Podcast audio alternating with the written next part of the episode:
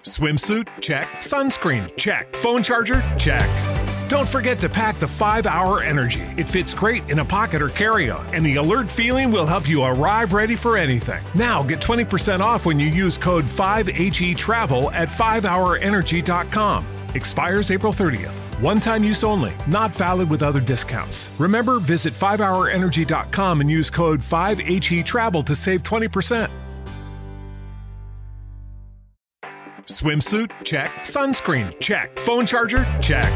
Don't forget to pack the 5 Hour Energy. It fits great in a pocket or carry on, and the alert feeling will help you arrive ready for anything. Now get 20% off when you use code 5HE Travel at 5hourenergy.com. Expires April 30th. One time use only, not valid with other discounts. Remember, visit 5hourenergy.com and use code 5HE Travel to save 20%. Astonishing Legends would like to thank Mint Mobile, Wondrium, Squarespace, our contributors at patreon.com, and you, our listeners, for making tonight's show possible.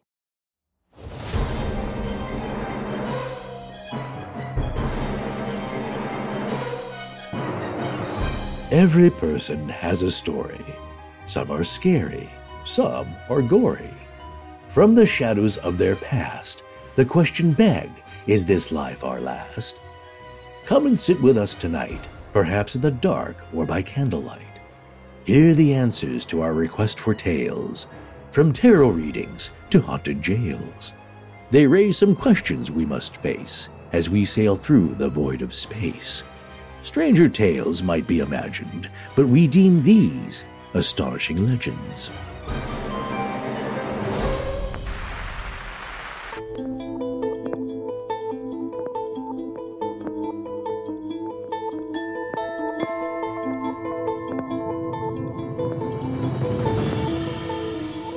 Welcome back to Astonishing Legends. I'm Scott Philbrook, and this is Forrest Burgess. The tarot is sacred. Chilean French avant garde filmmaker Alejandro Jodorowsky. Join us tonight for the first of our three week in a row series, Your True Halloween Stories, Part 1.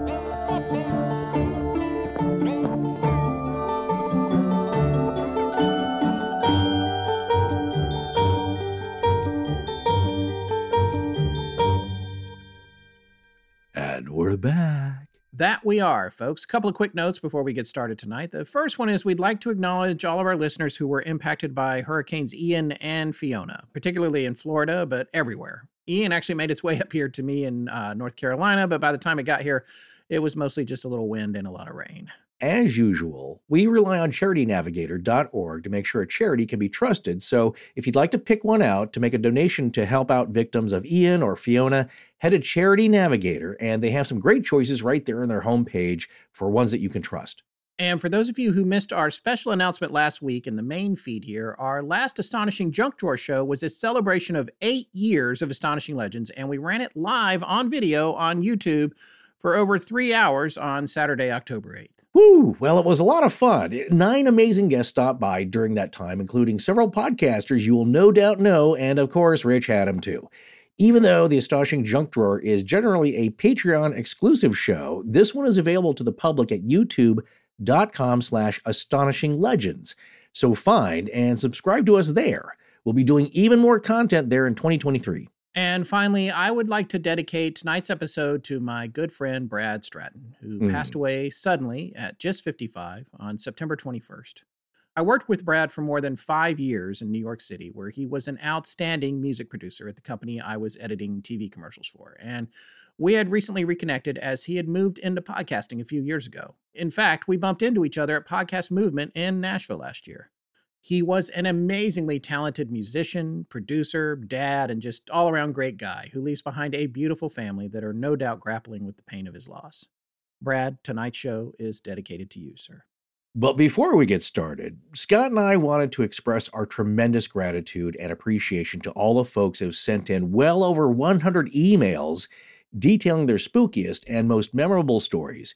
Quite frankly, we were blown away, not only by the chilling details of some of them, but also by the sheer volume of responses we've received and continue to receive.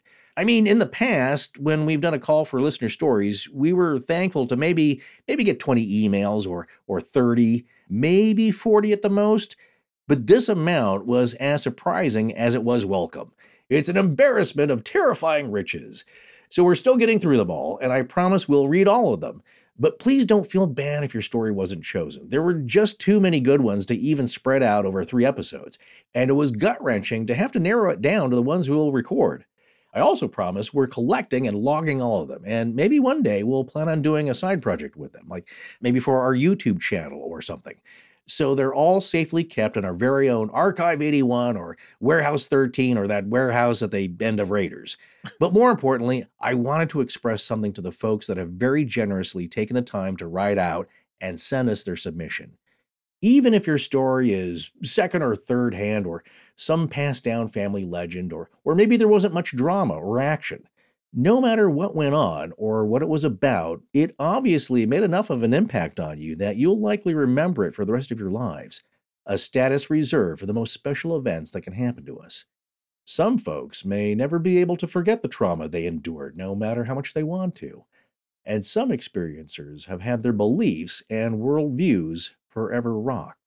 But no matter the intensity of the tale, merely a curiosity or truly horrifying, all these stories are profound in their own way, even if it's just to the person that bore witness to them.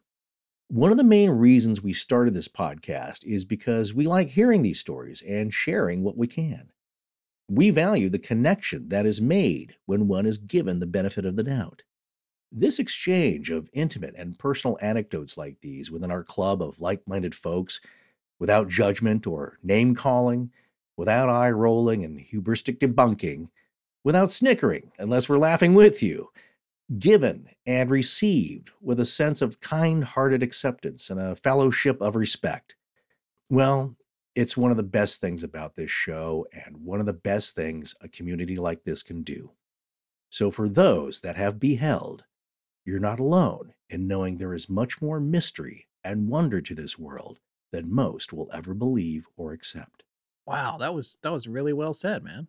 Oh, wait, hold on, wait, wait. Are you? No, I'm I'm Oh. being serious. Are we That on the was, mic? Are we still recording? Kind of made me choke up a little. bit. Oh, Uh, it's it's you. nice. this is it's not an easy thing to do a lot of these stories that we start off with it's people telling us like i've never told the story before or i'm afraid to tell anybody Yeah. outside of our family or i did tell it to my family and they laugh at me people think am i crazy you're not crazy if you uh, just experience something like this it's not out of the realm of possibility at least to people who know it becomes a shared thing and those who have before or even just ones who give them the benefit of the doubt as i said it kind of makes a bond that is special and no one else who doesn't believe or has experienced yet will ever know what that's like I couldn't agree more. Well, let's get down to it then. This first story tonight comes to us from Jeff Wade, a listener in Boise, Idaho.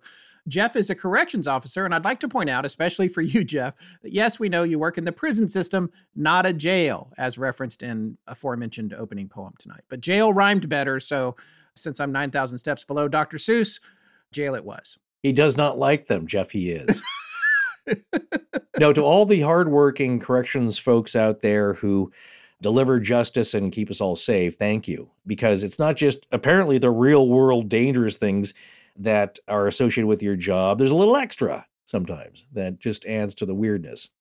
Well, it's time to get spooky. So, Sarah, let's roll the haunted prison. So we'd like to welcome Jeff Wade to the show. Thank you so much for joining us, Jeff. Why don't you start off by introducing yourself to our listeners a little bit? Tell them uh, a little bit about yourself and your background, and then maybe let's talk about how you came across Astonishing Legends and what made you decide to send something in to us. My name is Jeff Wade. I'm from Southern Idaho, uh, the Boise area. I am the co-owner of a company called Ida History. We do some macabre walking tours. We do a lot of cool blog posts about you know crazy events that happen in Idaho's history. Uh, so we do you know basically anything, everything Idaho history. We also do like family histories and research projects for people. Great gifts, by the way. but yeah, I've been listening to Astonishing Legends for four or five years now. I was listening to Thinking Sideways, you know those guys, Sure. And uh, somehow, I think maybe in their Facebook group, someone had mentioned Astonishing Legends. So I, I jumped over and tried you guys out and uh, been here ever since. Oh, that's great. Well, thanks for sticking with us. It's always nice to hear people have been listening a long time, especially when, you know, I don't look at the negative stuff anymore, but Forrest will check in on that stuff. And then I'll just be like, oh, I'm glad I didn't look at it. But, uh, you know, I, I like to go on like Amazon and read like uh, reviews on Stephen King books, like the zero yeah. stars, and that uh, yeah. boosts my own confidence.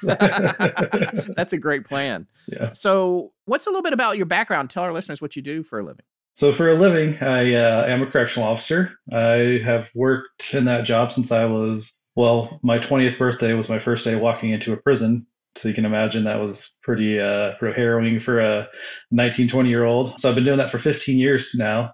And uh, it's been a wild ride worked at five different prisons, all different custody levels, all the way from, you know, walking death row down to like community custody guys that are just preparing to get out of prison. So I guess almost everything there is to see in prison. Do you find yourself in personal danger frequently or I mean people just I think probably assume that it's a physically demanding job or are you going to get shanked? What's happening there with all of that?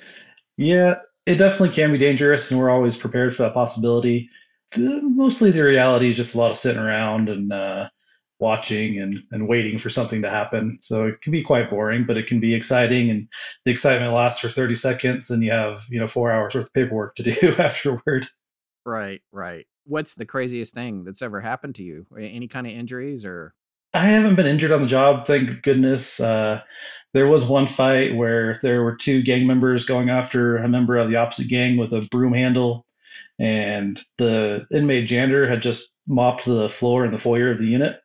And so one of my coworkers goes running out there, slips on the wet floor, and then I go running after him, and I slip on the floor. So it was a bit like uh, Keystone Cops there for a minute. it's kind of goofy, but right. And you know, I've had deaths and attempted hangings, and people cut themselves all up with razor blades. And oh, wow.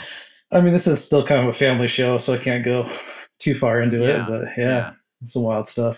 So you must you still enjoy it as a career. You know, it's a paycheck. I really can't see myself doing anything else at this point. So what made you decide to send something in to us when we asked for these Halloween stories?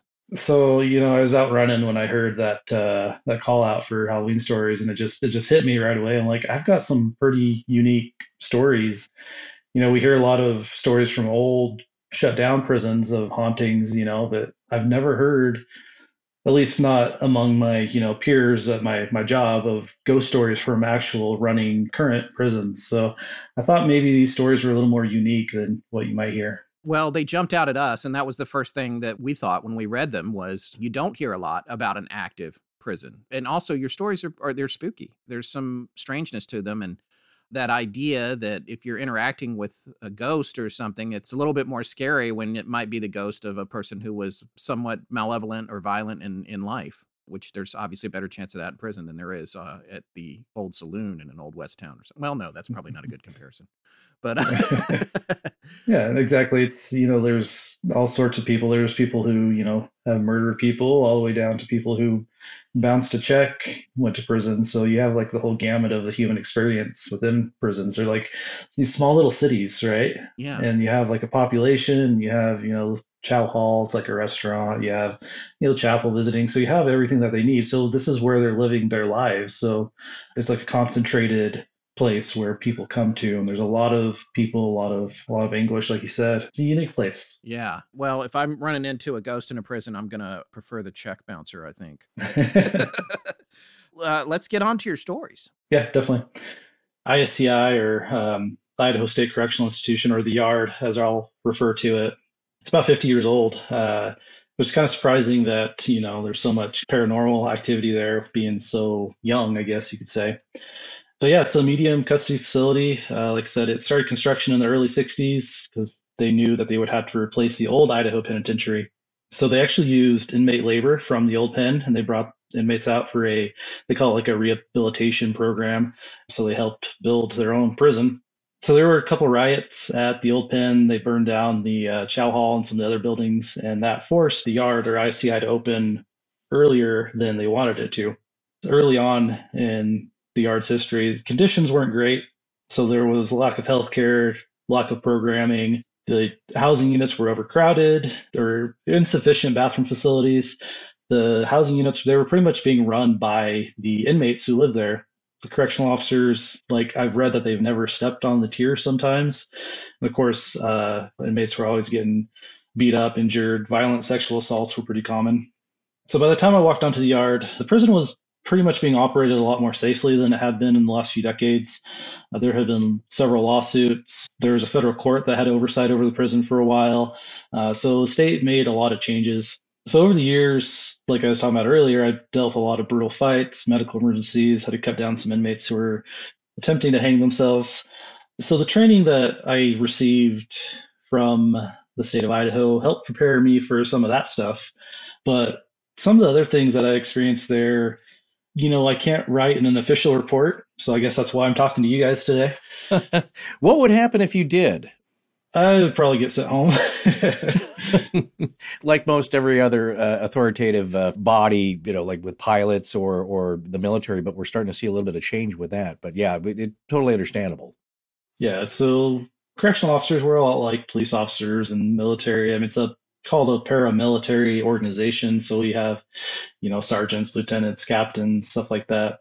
So it's very like professional type organization. So, you know, talking about this stuff officially probably wouldn't be great, but you know, we always talk about this stuff like, you know, there's a lot of downtime working in prison. So we always, you know, tell each other ghost stories and honestly it becomes part of the folklore of a prison. And, you know, it's kind of what we've experienced.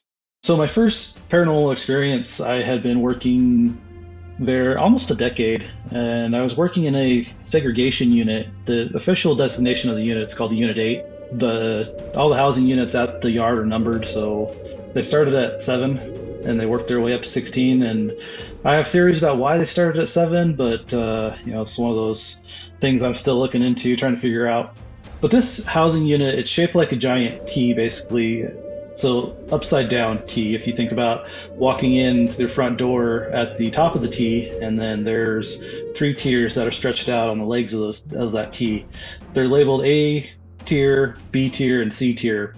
And in the middle there's a control center in that unit. So one night we had all of our work done. We are sitting there in the control center just talking. There was three of us shooting the breeze, and there's these big glass windows in this control center that look out onto each tier. And you can see not only there's cameras, but you can also see down those tiers from that control center. And there was nobody else on the tiers at the time, so it was just the three of us in the unit. We were all three in that control center. But we start hearing this knocking on the glass from the direction of B tier. And, you know, of course, we all jumped up and we're looking around trying to figure out if someone had somehow snuck into the unit. Of course, there was no one else in there. And plus, we have to do uh, tier checks in those units every 30 minutes. So we're walking those tiers every half an hour, and you know we would have known if someone else was in that unit. So B tier, that's where all the, the activity seems to happen in that unit. I've also heard rumors where people will be standing. There's a, a set of showers at the front of the tier. When I say tier, I'm talking about a long straight hallway, and there's cell doors on either side of the tier. It's not like a stacked one, like multiple stories like you see in the movies. It's just one long hallway. And so there's a set of showers at the front of the tier. And I've heard that if you stand there at night, you can hear whispering or you can hear like a conversation between two disembodied voices coming out of that shower area. Of course, there's no one, no inmates out of their cells during this time. There's nothing going on. So I haven't experienced that one in person, but I always wanted to. A few months after the, the window knocking incident, I was actually feeding dinner on that tier. So how that looks is uh, you have a a cart that holds all the dinner trays in it, and you have a inmate janitor, and he pulls the tray out of the cart, hands it to the officer. The officer unlocks the utility port on the cell and hands that meal to the inmate inside the cell. Close the utility port, lock it up, and go down the next one. So we're about halfway down the tier, and I'm waiting for my the inmate janitor to pull out those trays from the cart so I could go to the next cell. And I'm standing in between two cell doors. And between the cell doors, all there is is a flat, it's a pipe chase door. So if there's any plumbing issues and stuff, you can open that door and get in there. But there's no exposed handle or anything on that door. So I'm standing in front of this door, this pipe chase door, and I'm watching my inmate janitor pull out the trays from the cart. And all of a sudden, I feel a hand on my back, and then it pulls up on the back of my duty belt. We wear these these big heavy duty belts with our handcuffs and radio and pepper spray and all that. So his hand grabs my belt and just yanks up like it's trying to give me a wedgie almost. you know, my first instinct was that maybe an inmate had gotten out of his cell and he's attacking me, or I'd left one of those utility ports open because they'll they've been known to reach out and try to grab officers through them if you don't close them right. But I turn around. Of course, I'm not standing near enough to a cell to for that to even happen. But I was just standing there and I wasn't moving at the time, so I, I checked and I was far enough away from the wall that I wouldn't have been uh, snagged on anything on that wall. There's nothing there to even snag me. So that was the first time I'd ever been touched by anything I couldn't see. So it's pretty paranoid after that one. Did the inmate janitor that working with you, did he notice anything? Because he's he's got to be close by, but he's not behind you. So yeah, he was standing to the right of me, and he was probably good four or five feet away from me. And there's a that cart that has the trays in it in between us. There's another officer on the tier, but he is further down the tier as well. Uh, not even gonna hit. We had been talking, which was the kind of the surprising thing. So I knew exactly where he was, and we were just kind of having our idle conversation as we were working. And yeah. So about a year after that incident in segregation, where I was grabbed by the back of the belt, I was working in a general population unit, and this unit's called Unit 9. So I was walking, again, this is on B tier. I don't know if this is a coincidence or if there's something about B tier. But so at the end of the night, what we would do is uh, when the inmates locked down for the night, we would go through and there are these big, heavy, rolling cell doors. These were original to the prison, so they're 50 years old. We like to go through and hand check them to make sure that they've actually closed. Because they have the switches, but a lot of times they didn't close all the way, so we would make sure. Uh, so I'm going down the tier and I'm closing, make sure all the doors are closed, go back down to the end, and then I'm coming back. I'm almost to the end of the tier, and I look down toward the office, and there's a janitor closet right there. And just as I, I look up, I see someone walk into that janitor closet. So as I'm walking back toward that closet, I can see that closet. It's right in front of me. So I thought one of my coworkers that I was working with at the time, he would go in and make sure all the janitor tools, the mop handles, the mop buckets, stuff like that, were all in the closets where they're supposed to be, and then we would secure them for the night. So I thought he was in that closet. So when I come in and I, I look around into that closet, there's nobody in there. So it was quite a startle. Um, and then, in fact, I looked down to the tier across from me and I could see my coworker down there. And there's only the two of us in the unit. All the inmates were locked down for the night. So there was no other movement. There's nothing going on in the unit at the time. This haunting, and I've heard several other officers talk about uh, seeing things on this tier. One of the things I didn't put in my email is that I've heard that officers will be walking down the tier at night and they'll shine their flashlights into a cell, but it's almost like the light doesn't penetrate into that cell, so it's like this just dark, cloudy mist that just swallows up all the light. I never experienced that one, but this tier actually does have some history behind it. Back in 1988, there was a small riot in this unit, and it didn't spread beyond the unit, so it was just the group of inmates that were on that tier, and they somehow they got drunk on prison-made alcohol. We call it squawky in Idaho. Other states call it Pruno. So they got drunk and they uh, I guess they had tables in the day rooms that weren't bolted down at the time, and they were able to take one of those tables or a chair or something and break a hole through the cell wall. And then they took a sharpened mop handle and they stabbed the inmate that was in that cell to death. The guy who was stabbed to death in that cell was a guy named Richard Holmes, and he was in prison for his role in a murder that had happened. He actually had pled guilty to that murder, but he had two accomplices. So his accomplices felt that he ratted them out. So I guess, you know, when they say prison, uh, snitches get stitches, that's, you know, actually what happens in prison sometimes. But I guess outside the unit, there were tactical teams standing by when this happened, and they could hear him as they were waiting for their orders to go in. They could hear him being stabbed to death. He was screaming, and so that's a pretty terrible event that happened. And that was B tier. That was B tier. Yep. And so where his cell was, where he was stabbed, was right across the hall from that janitor closet where I saw the the figure walk into. During the riot, were the prisoners ever out of the cell besides breaking the wall through? Were they ever walking free outside their cells? Yeah, during the riot they were. So they actually broke in from the the hallway into the cell. Oh, from the hallway into the cell. So they were out and about, which means Yeah. in theory you might have seen an echo of free roaming prisoner in theory from the riot event, maybe. Yeah, I'm not going to say for sure that it was uh, Mr. Richard Holmes that I saw. Yeah. I kind of believe more in the our surroundings record energy and the replay. I, I subscribe more to that theory than the, that there's actual conscious being, ghost beings, spirit beings uh, among us. Yeah, it's more this is more of an echo, you think, kind of. I feel like this one was, yeah. I had read a little bit about this when you sent the story in, and I read that the murder was of an informant that he had participated in that murder of the informant, and then and then as you said, he snitched on the other two guys. But then the other thing that it had said was that he was stabbed to death by a sharpened broom handle, Hmm, yeah. which uh, might come from a janitor closet. I don't know. That's uh just I'm just speculating on yes. why how that might all connect. So anyway. But I mean, they would have had to have time to sharpen it, I guess. So they wouldn't have just gotten it before then. Well, if you just break a broom handle, it's usually pretty sharp, right? Yeah, maybe they went in there, broke it, and then went to town on Mr. Holmes. Anyway, interesting. somehow they my experiences get even more interesting from there. We talk about Unit 14. Unit 14 is a little different than the other two units I just described. So you walk into Unit 14, and there's this large, uh, there's like a courtyard area, and then there's this large rolling door.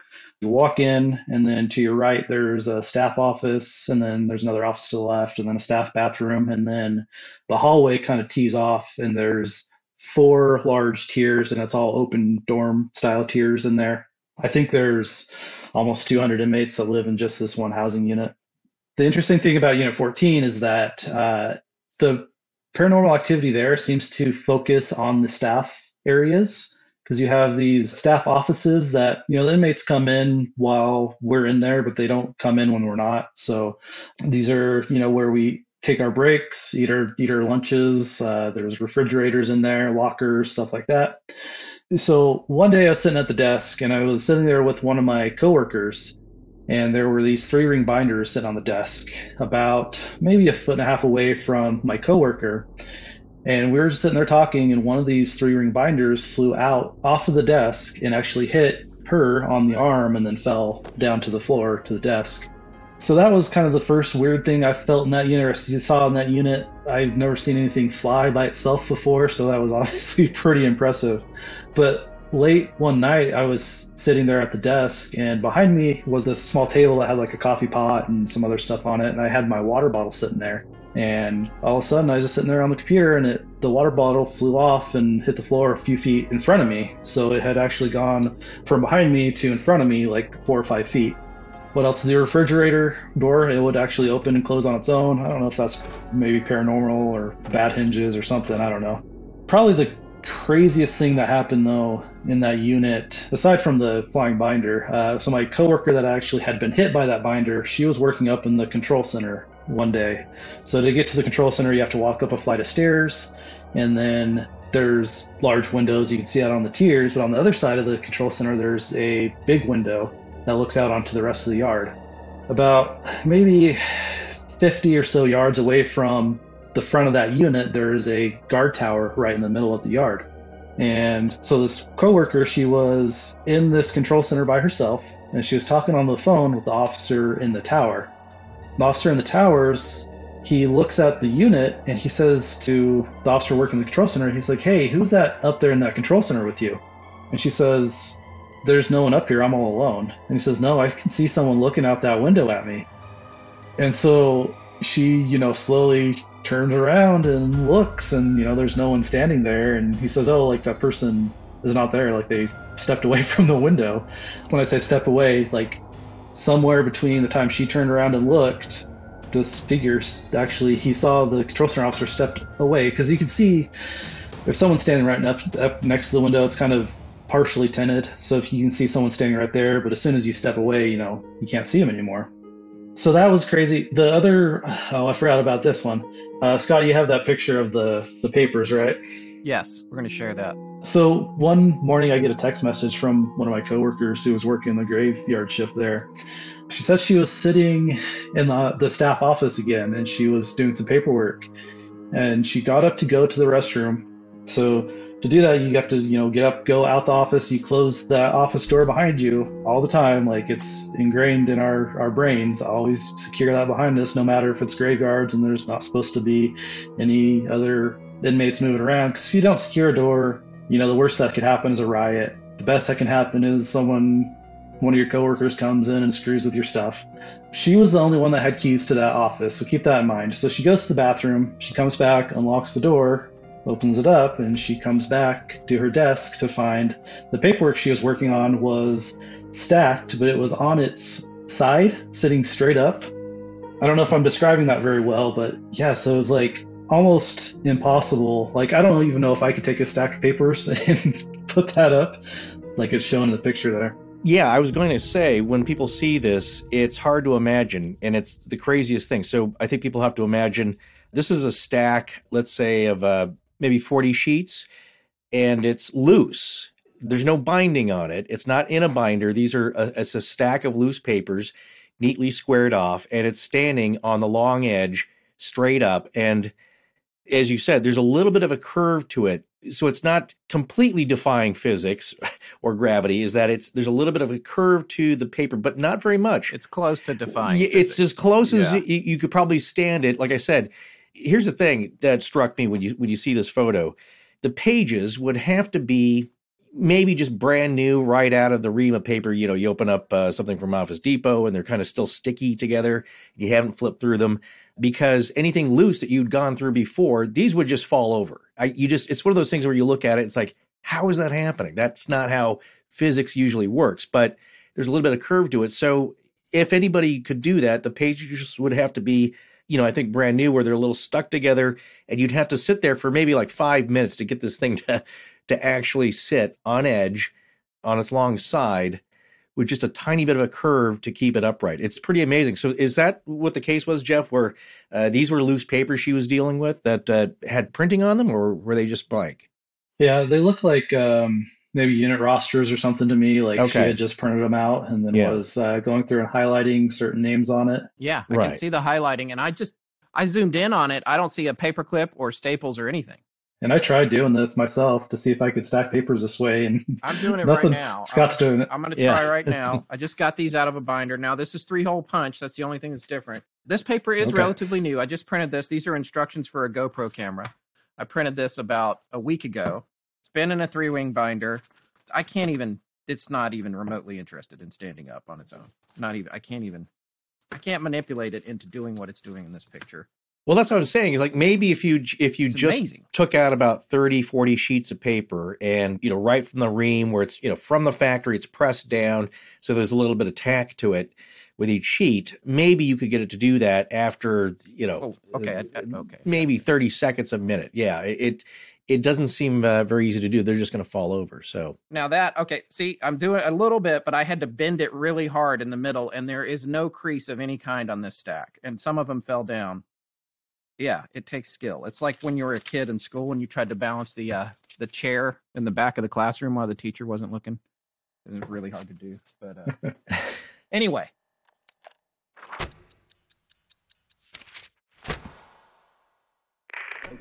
I'm Paul Strauch, and when I'm not on my sailing yacht searching for the Loch Ness Monster, I'm listening to Astonishing Legends.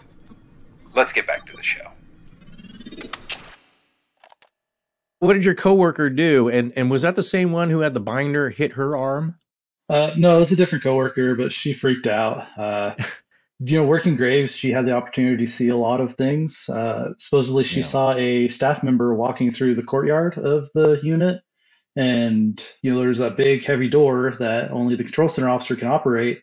And somehow that staff member was now inside the unit even though that door was closed. And then after that they didn't see this person the staff member anymore. And the weird thing like i thought about that story was that we had switched our uniforms from the old kind of police officer style uniforms the polyester to the newer like khaki pants and polo shirts. We had switched those like maybe a year before this happened and that vision of a of a staff member, like I said, was wearing those newer uniforms, not the old uniforms like you would expect. Mm. Maybe, you know, so I don't know what to make of that one.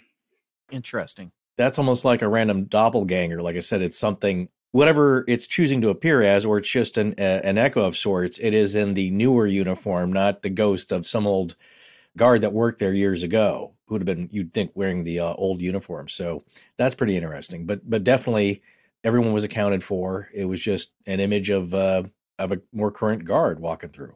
I guess sometimes they portray themselves as we want to see them, right? Mm. In terms of it being a staff member, was the uniform the only recognizable thing, or were did they see someone that looked familiar to them?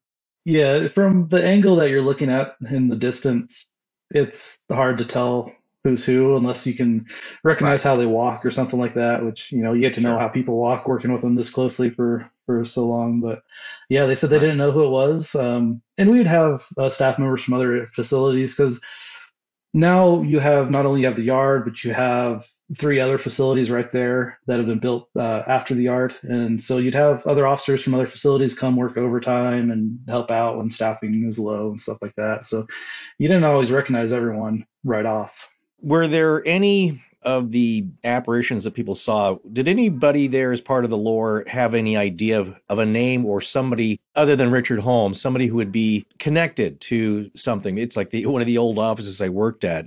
There'd always been very small things happening, and then uh, you know nobody talks about it. I'd had a, a, few weird things, but nothing major, and you kind of you pass that off. And then I started talking to the facility manager, the the building manager and uh, he said, like, oh yeah, I call that George. Whoever that is, like, uh, I just, I, for whatever reason, that name came to me. I just call him George, and then uh, you know the night guard will hear the uh, the push bar rattle, uh, the conference room door, and it's like, there, of course, there's nobody in there. The janitorial staff, they had a lot of people who quit, I, and I didn't know any about this, anything about this. I mean, I worked there maybe ten years or more, off and on, and the vacuum would stop, and they go, and the, the plug has been taken out. And so he said, "Well, why'd you call him George?" He said, "Well, you know, there was a guy here who uh, he worked here for a while, and he had a heart attack. Not there, I think, but he, uh, you know, was a hardworking guy. He'd always be there late." And he said that wasn't his name, but for whatever reason, it's just I got this feeling this guy's named George. Is there anybody though in the uh, poltergeist activity or the apparitions that people have uh, seen there? Any connection to a, a living person through history or just gut feeling? Because so I've heard some stories where um, officers have connected a certain cell and something weird that's happened in the cell to a certain mm-hmm. inmate who maybe passed away in that cell. So yeah, I've heard stuff like that. More to like naming something like George. And this last unit, Unit 13, it was it's one of the newer units. It was built in the the 90s but the entity that's in that unit, one of my coworkers nicknamed him Solomon. And I don't know why he picked Solomon, but it was like George. He just had a gut feeling that maybe it was named, is you know, that it was its name. Hmm. To that, there's this kind of weird phenomenon is when you you name something, it gives it power, right? So after Solomon got his name, or we started calling him Solomon, it seemed like the activity in this unit actually picked up and and got more intense. And so, what what is your story about? This is your Unit 13 story, right? Yeah. So Unit 13, um, it's kind of this, it's this weird unit. You walk into the unit, and it's like this foyer area, and then there's uh, tiers off to your left and right, and there's like eight tiers, and then uh, in the foyer area there's a little control center. So you walk in the control center, and then right in front of you there's a spiral staircase that goes down to the basement. So, you know, spiral staircases are weird anywhere, right? When you're walking up and down them. But I've heard several stories. Uh, I had one of my inmate janitors was standing in the door of that control center talking to the officer, and he could see out of his peripheral vision down into the basement area. And he swears that he saw someone walk by down there. Now, this is the type of basement you don't go down to unless you absolutely have to. It's dark, it's dank, it's musty. There's always water leaking down there. Uh, I was always half afraid I was going to get electrocuted stepping into a water puddle or something down there. But of course, you know, they went down, looked, there was no one down in there. And I've heard that story a couple times where people have seen something down there. And when I was working in there, I could always hear footsteps walking up and down the stairs behind me, and that was that was really a heart stopper every time because it sounded like there was someone else in there with me. And I would go, I'd sit alone in this control center except for when I went to do tier checks. There's no one else that would come in the unit for hours at a time. So, you know, hearing those footsteps was always chilling. hear kind of snippets of voices once in a while too. As far as that goes, I couldn't tell if that was actually something that I was hearing, or maybe you know inmates were getting a little loud out on the tier, stuff like that. So the voices, I'm not really convinced was anything special or paranormal. I just you know it was kind of a little, weird when you're sitting there by yourself and you start hearing voices. So probably the strangest thing that happened to me in this unit, and I was sitting in this little control center, and the doors are operated by switches in this unit. It's older kind of control panel. So we're just sitting there talking, and all of a sudden these switches start switching by themselves. So you could hear the doors to all the tiers popping by themselves. You hear the, the pop of the lock as you know the electronic locks as you hit the switch, and so it was click click click click click click click click click click for you know maybe 20 25 seconds something like that there's eight doors plus a front door, so there's nine different switches that were going by themselves all at once. You have to physically move these switches. It's not like an electronic touchscreen or anything like that. So you have to flick them up and down to operate these doors. Are these rocker type switches, you know, like the plastic rocking back and forth, or are they more towards uh, something like a the metal post, the old switches you see on a uh, on electrical equipment, where they have to physically move though? So they're the kind of the rocker switches. So you flicked it down or up, depending on which side, and then mm-hmm. it would go back into place by itself. So it was on a spring, you know. That's an analog switch. There's no digital components to the switch. Yeah, that has to be physically switched. Are you actually seeing these uh, switches move on their own? Yeah, so my back was to the control panel, so I didn't see the switches if they were moving by themselves or not. Yeah. But yeah, I'd worked in this unit for two and a half years at this point and never experienced anything like that before. Not even one at a time switching by itself, which, you know, if that were to happen, like I would say, okay, it's an electrical issue or, you right. know, there's a mechanical explanation for this. But were those doors uh, releasing any inmates or or, do, or was any were they changing any circumstances? No. So fortunately, this unit is a um, a worker unit, so they're always pretty well behaved and they you know they have jobs so they don't want to you know they're they're making the most money that an inmate can work while working there so you know they have a lot of incentive to you know not do anything crazy it unlocked doors for them they could have departed their cells but they didn't yep yep they could have wow did that uh, stir any inmates what did they say you know because this is all their doors right clicking open and, and shut again so I did have one. I think he was my janitor. He asked me about it the next day. He's like, "Hey, were you guys messing with the doors last night?" I'm like, we weren't. Something was. oh, jeez. Do the inmates have any stories? Right before I left working there, um, I had a death in my unit, in Unit 13. He was actually a co-defendant of Richard Holmes, so it's kind of this weird connection there. Okay. He had been ill. He'd been pretty sick. He actually, you know, was you would see him out there. He was saying his goodbyes and stuff. So he was expecting to pass away soon. He had a lot of health issues. COVID screwed up everything as far as staffing goes. So I had been pulled out of the unit and I was made a response officer. So my job was just to kind of walk around all the units, make sure everything's okay. If there's an emergency, I would respond to it. So since it was the unit that I was supposed to be assigned to, I still felt the, you know, sense of ownership there. So I would go in there and make sure, you know, breakfast got fed appropriately, everything was going right. So I'm in the control center, and the other officer working the unit, he's feeding breakfast to the the tiers, and all of a sudden he rushes into the control center and he's like, "Hey, they're saying this guy's dead." I'm like, "Okay." So we go out there, and long story short, we end up doing CPR on the guy for like an hour, and the EMTs get there and pronounce him dead. But after that, all the guys on that tier kept telling me that they kept seeing him looking out of his cell window at them like for another three or four months after that. So yeah, there's stories like that that I've heard. I've heard plenty of stories of going so when we count, you have a, a piece of paper and you have to mark each cell and what how many inmates are in that cell.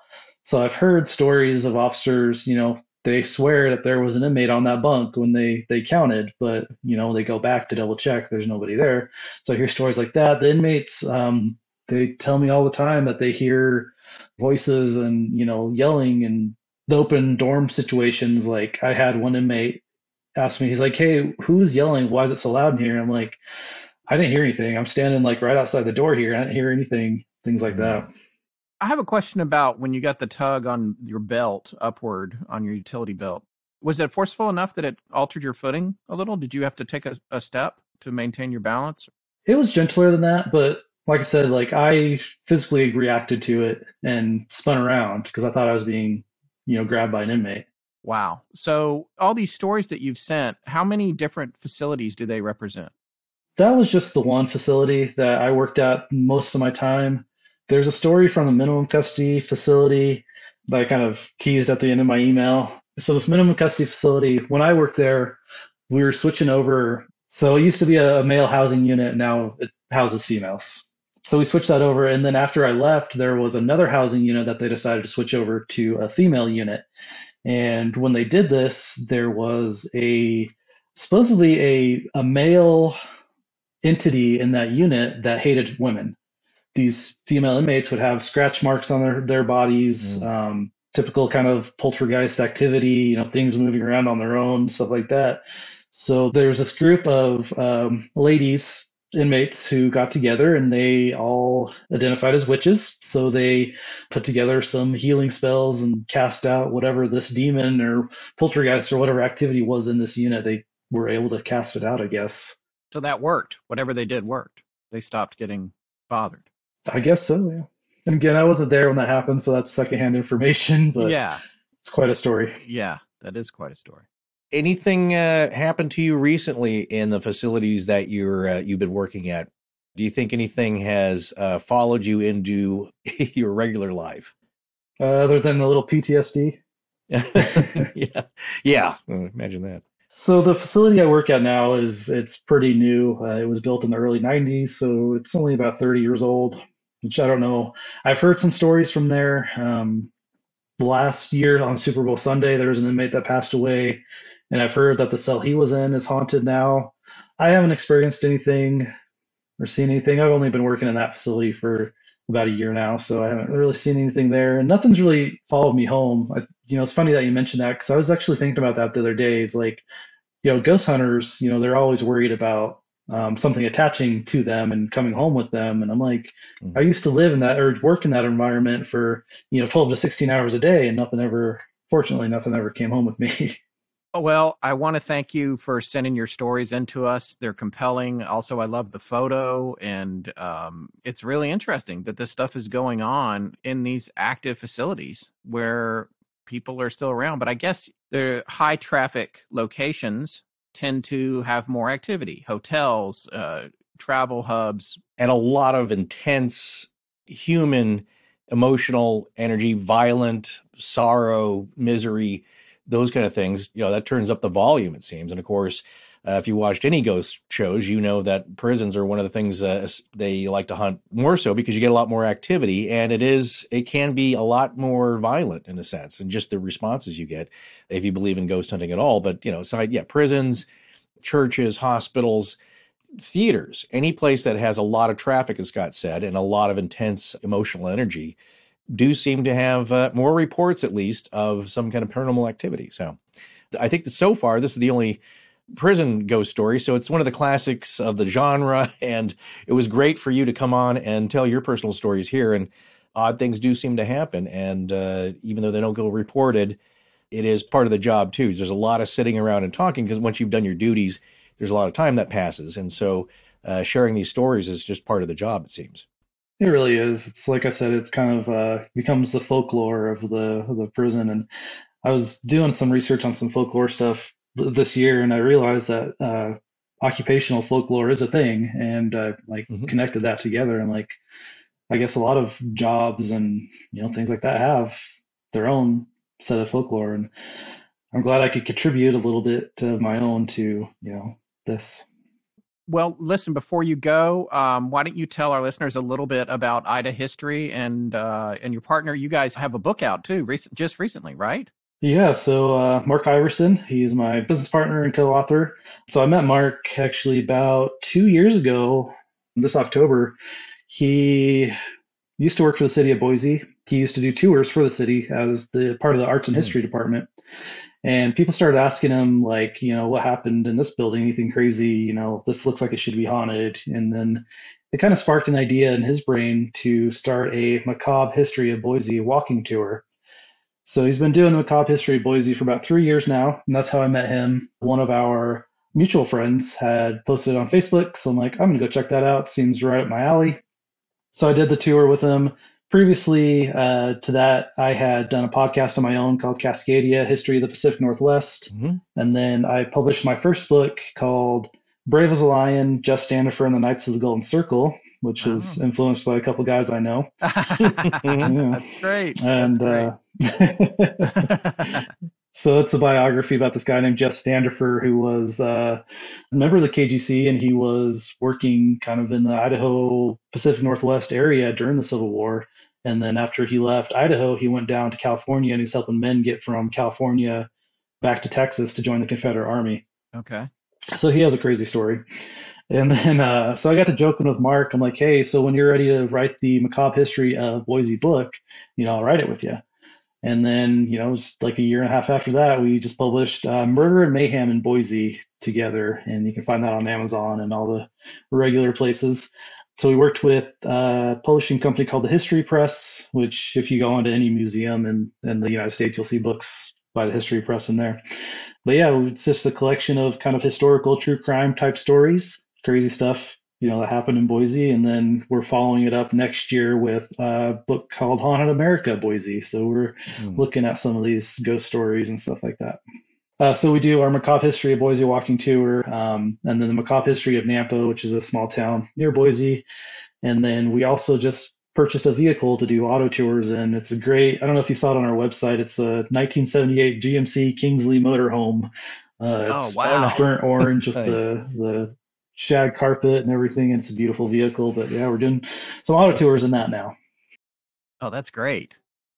Oh, that's great. Well, we'll have a link to that on the show page. Go see what these fellows are doing because uh, they have really good uh, social media offerings as well on Instagram. And where else can people find you on social media? I think you guys have a, a Facebook page. Yeah, so we're on Facebook at Ida History, Instagram at Ida History, and then you can find our tours and such at idahistory.com. Awesome. Yeah, I'm looking at the RV right now. That is amazing. it's very space age. I love it. With a big bubble window in the front. Yeah, that's the best. Uh, thanks again for coming on and um, and contributing to this year's series of Halloween stories. We really appreciate it. Well, Jeff made a joke about that, but that's a full blown physical assault by something unseen. You know, we, we, talked about that kind of stuff on the show, but that is super rare in the paranormal world. Mm. There's definitely something very creepy about a ghost choosing to hang around an active prison too. Well, but you know, mm-hmm. maybe that's just how it works in a case of a sudden loss of life. I, I don't know because you know you have that one inmate who was murdered, and yeah. maybe that was the residual thing that uh, Jeff saw going into the closet. But then the physical wedgie situation is something different. I, I don't know. All I know is that not everyone can say they got a wedgie from a ghost. All right, so how about the next story here? I like this story a lot because of a lot of it because of the person who tells it. Yeah. And another thing I liked about this story is the atmosphere, but I also like the position of having to deal with something you may not totally believe in, and then it rocks your world a little bit. Some people who hear the story might say, well, maybe had to be there, but I would say that uh, for somebody, our storyteller Molly, who was there, and the people who received, let's say, the, the party favor of sorts, this really changed their lives. And you now have to come to grips with, as they say, are you going to believe your own lying eyes? Or are you still going to hang on to what you've been taught? And in this case, our storyteller is Molly, and she is a surgeon, scientific, rational thinker, to us, extremely credible and that's what we're all looking for, right? Somebody who's got some professional chops that are based solidly in science, but also deal with that part of life and death that is, uh, you know, right there at the line. The other thing I like about this is that I don't know if she really believes in the tarot cards.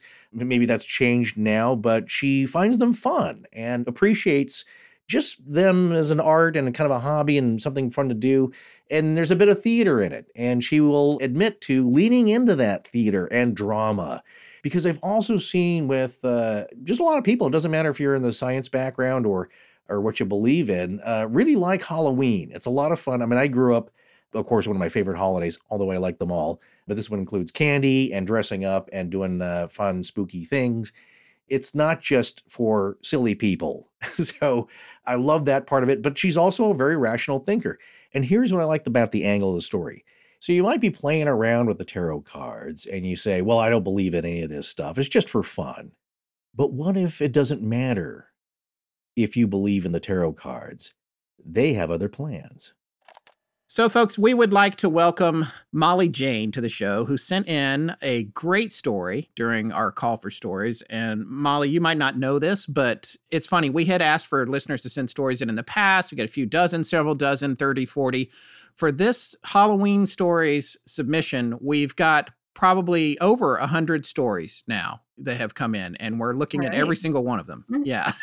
How many, Forrest? Uh, well, I think as of today we're over hundred, but they keep trickling yeah. in because, of course, people don't all listen to the the episodes at the same time. And if you hadn't right. heard the missing 411 series, you may not have known uh, there was a call for stories. But it's just weird that uh, we're getting so many, but also very delightful because again, uh, this is uh, this is why we started the podcast to hear other people's strange stories. And before we ask you to tell the story, why don't you tell our listeners uh, a little bit about yourself and your background? Maybe how how long you've been listening to Astonishing Legends, that sort of thing. What what brought you to us? So I have been listening to you all since the very beginning of your show. Oh, wow. Uh, I was yeah, that was actually when I was uh, just fresh out of residency. I'm a general surgeon, and I was actually doing some traveling work as a locums physician for a while. And so podcasts were what kept me sane. And you guys were actually one of the first podcasts that I really subscribed to and have stuck with ever since. So getting to come here is is yeah, I'm gonna fangirl out a little bit for you.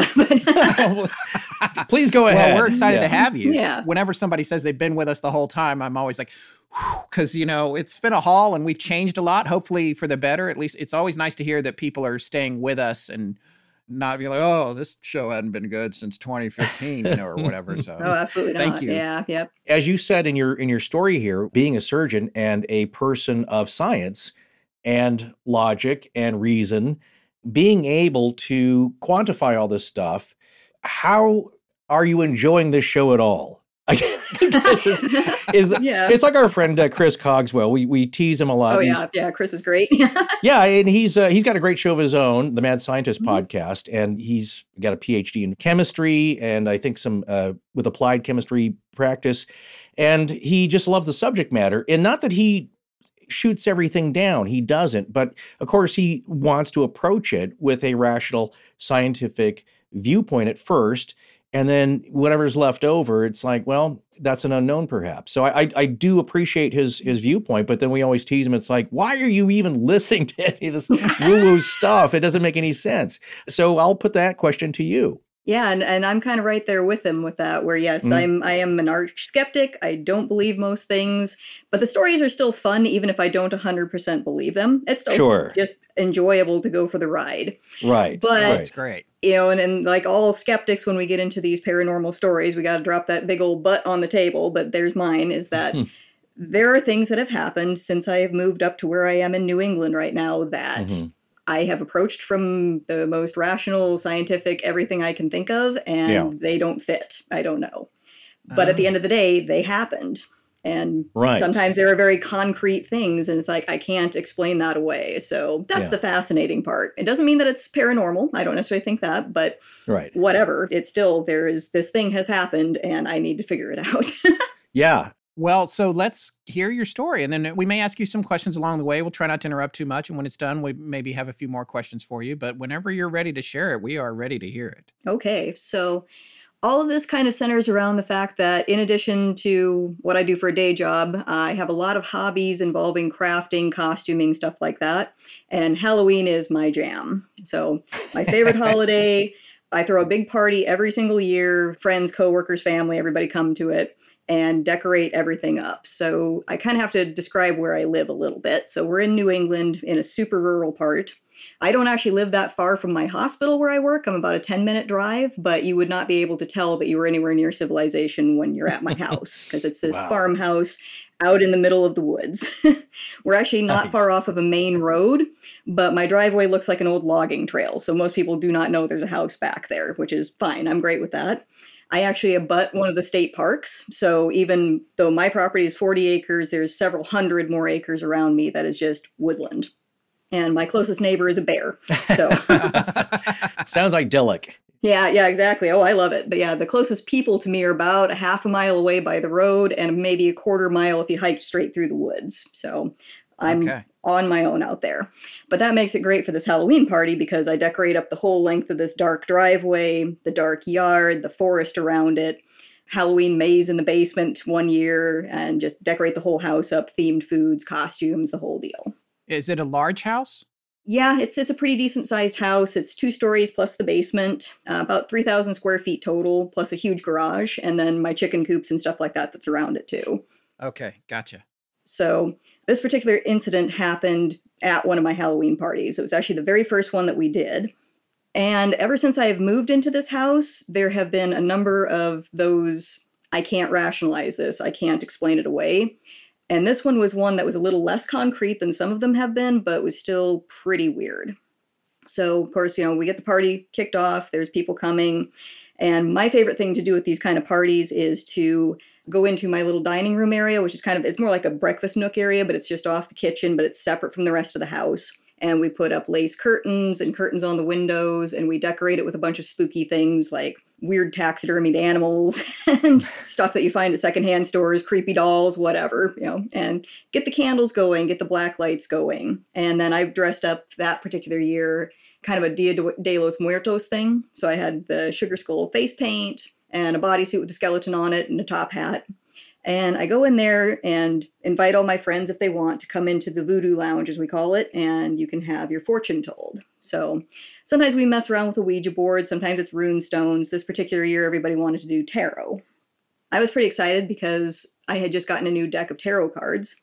And these weren't anything amazing that I got at, you know, a flea market or anything like that. They were just from Spirit Halloween. but I really loved them because they they had uh, mythological creatures on them. So it was all the major and minor arcana cards, but they all had either cryptids or a mythological animal or aliens or something on them like that. And I'm a total nerd about that stuff. So to me, this is fun because then I can kind of play off of whatever's on the card when I'm giving my reads. So I don't actually believe that I'm doing anything magical when I do some kind of a tarot read or runes or anything like that. It's a subjective thing it's very psychological, and I'm also pretty good at cold reading. So it's a really good place for me to kind of play around and mess with people. And uh, like I said in my story, um, cold reading is actually a big part of my career. So when you come in to see a surgeon, it's not because things are going great in your life, something's going on. and so every day I'm meeting strangers. First time they've ever laid eyes on me, first time they've ever talked to me. Sometimes it's on the worst day of their life. I'm giving them bad news. A family member's got bad news, whatever it is. And I have to convince them through verbal, nonverbal means, everything else to work with me here. So what that means is, you know, you're going to agree to let me and my friends knock you out, and I'm going to cut on you. And maybe we're taking stuff out, maybe we're putting things in, whatever it is, you have to really trust me. And so I have to convince you that this is a good idea.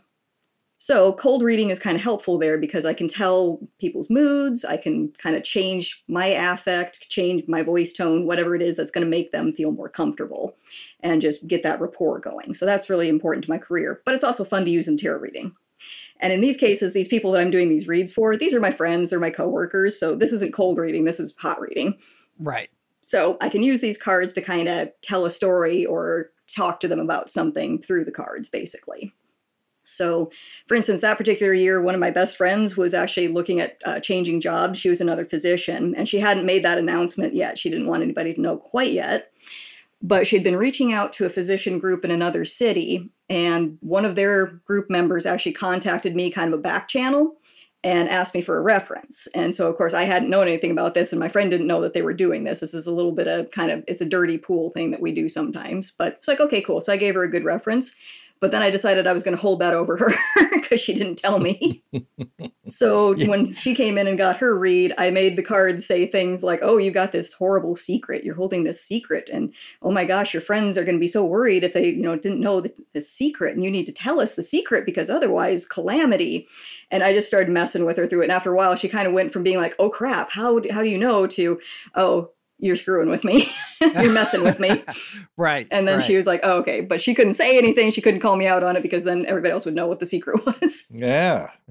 That's great. Or another friend was having some family stuff going on. So I kind of used the cards to talk to her in a way to be like, hey, don't worry so much about what your family's saying. You should do what makes you happy, those kind of things. So, okay. Yeah. It's like Mothman, you know, it seems like you can have second sight and you can see the future, but you just have a different perspective. And in this case, you had information that was unknown. Exactly. Which made it, yeah, which made it seem yeah. like uh, you, you, could intuit things. Yes, exactly. So, and the more you get into the acting part of it and stuff, and really kind of play it up, and of course, by now everybody's had a few drinks and a lot of you know food, and it's dark and the mood and everything. It's like you you can really get to playing around with this. So it turns into a little bit of a LARP, and that's fine. That's fun. Yeah. So that's great this year was the first year that another coworker of ours came to the party, and we're going to call her Lisa. And she and I have worked together forever. We're not super close friends by any means, but we hang out all the time. She's this very outgoing, bubbly person, and she's lived in this town for her entire life. And like she and her husband met when they were kindergartners, and that's just how their lives have been.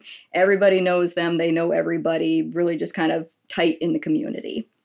And this was the first time that she'd come to one of my parties. And she was having a great time, but she decided she wanted to get her fortune told too. And her husband was actually a, a, retired school teacher. I will throw that detail in there. So he was very, like, even more of a skeptic than me. So, like, no, this is. This is BS, uh, whatever. And he was almost kind of trying to talk her out of doing it, but she's like, dude, it's just for fun. Just yeah. let me have my fortune told. What's like, the this is just for fun. Right. Yeah, exactly. So we go in and sit down to do her read. And the way I always set up these reads is, you know, we go into the spooky parlor, the mood, everybody, you know, I'm in costume, all this fun stuff. And I take the deck myself and I shuffle it. And then I hand it to the person that wants the read. And I tell them to really focus on their question or the problem or whatever it is that they want the cards to tell them about.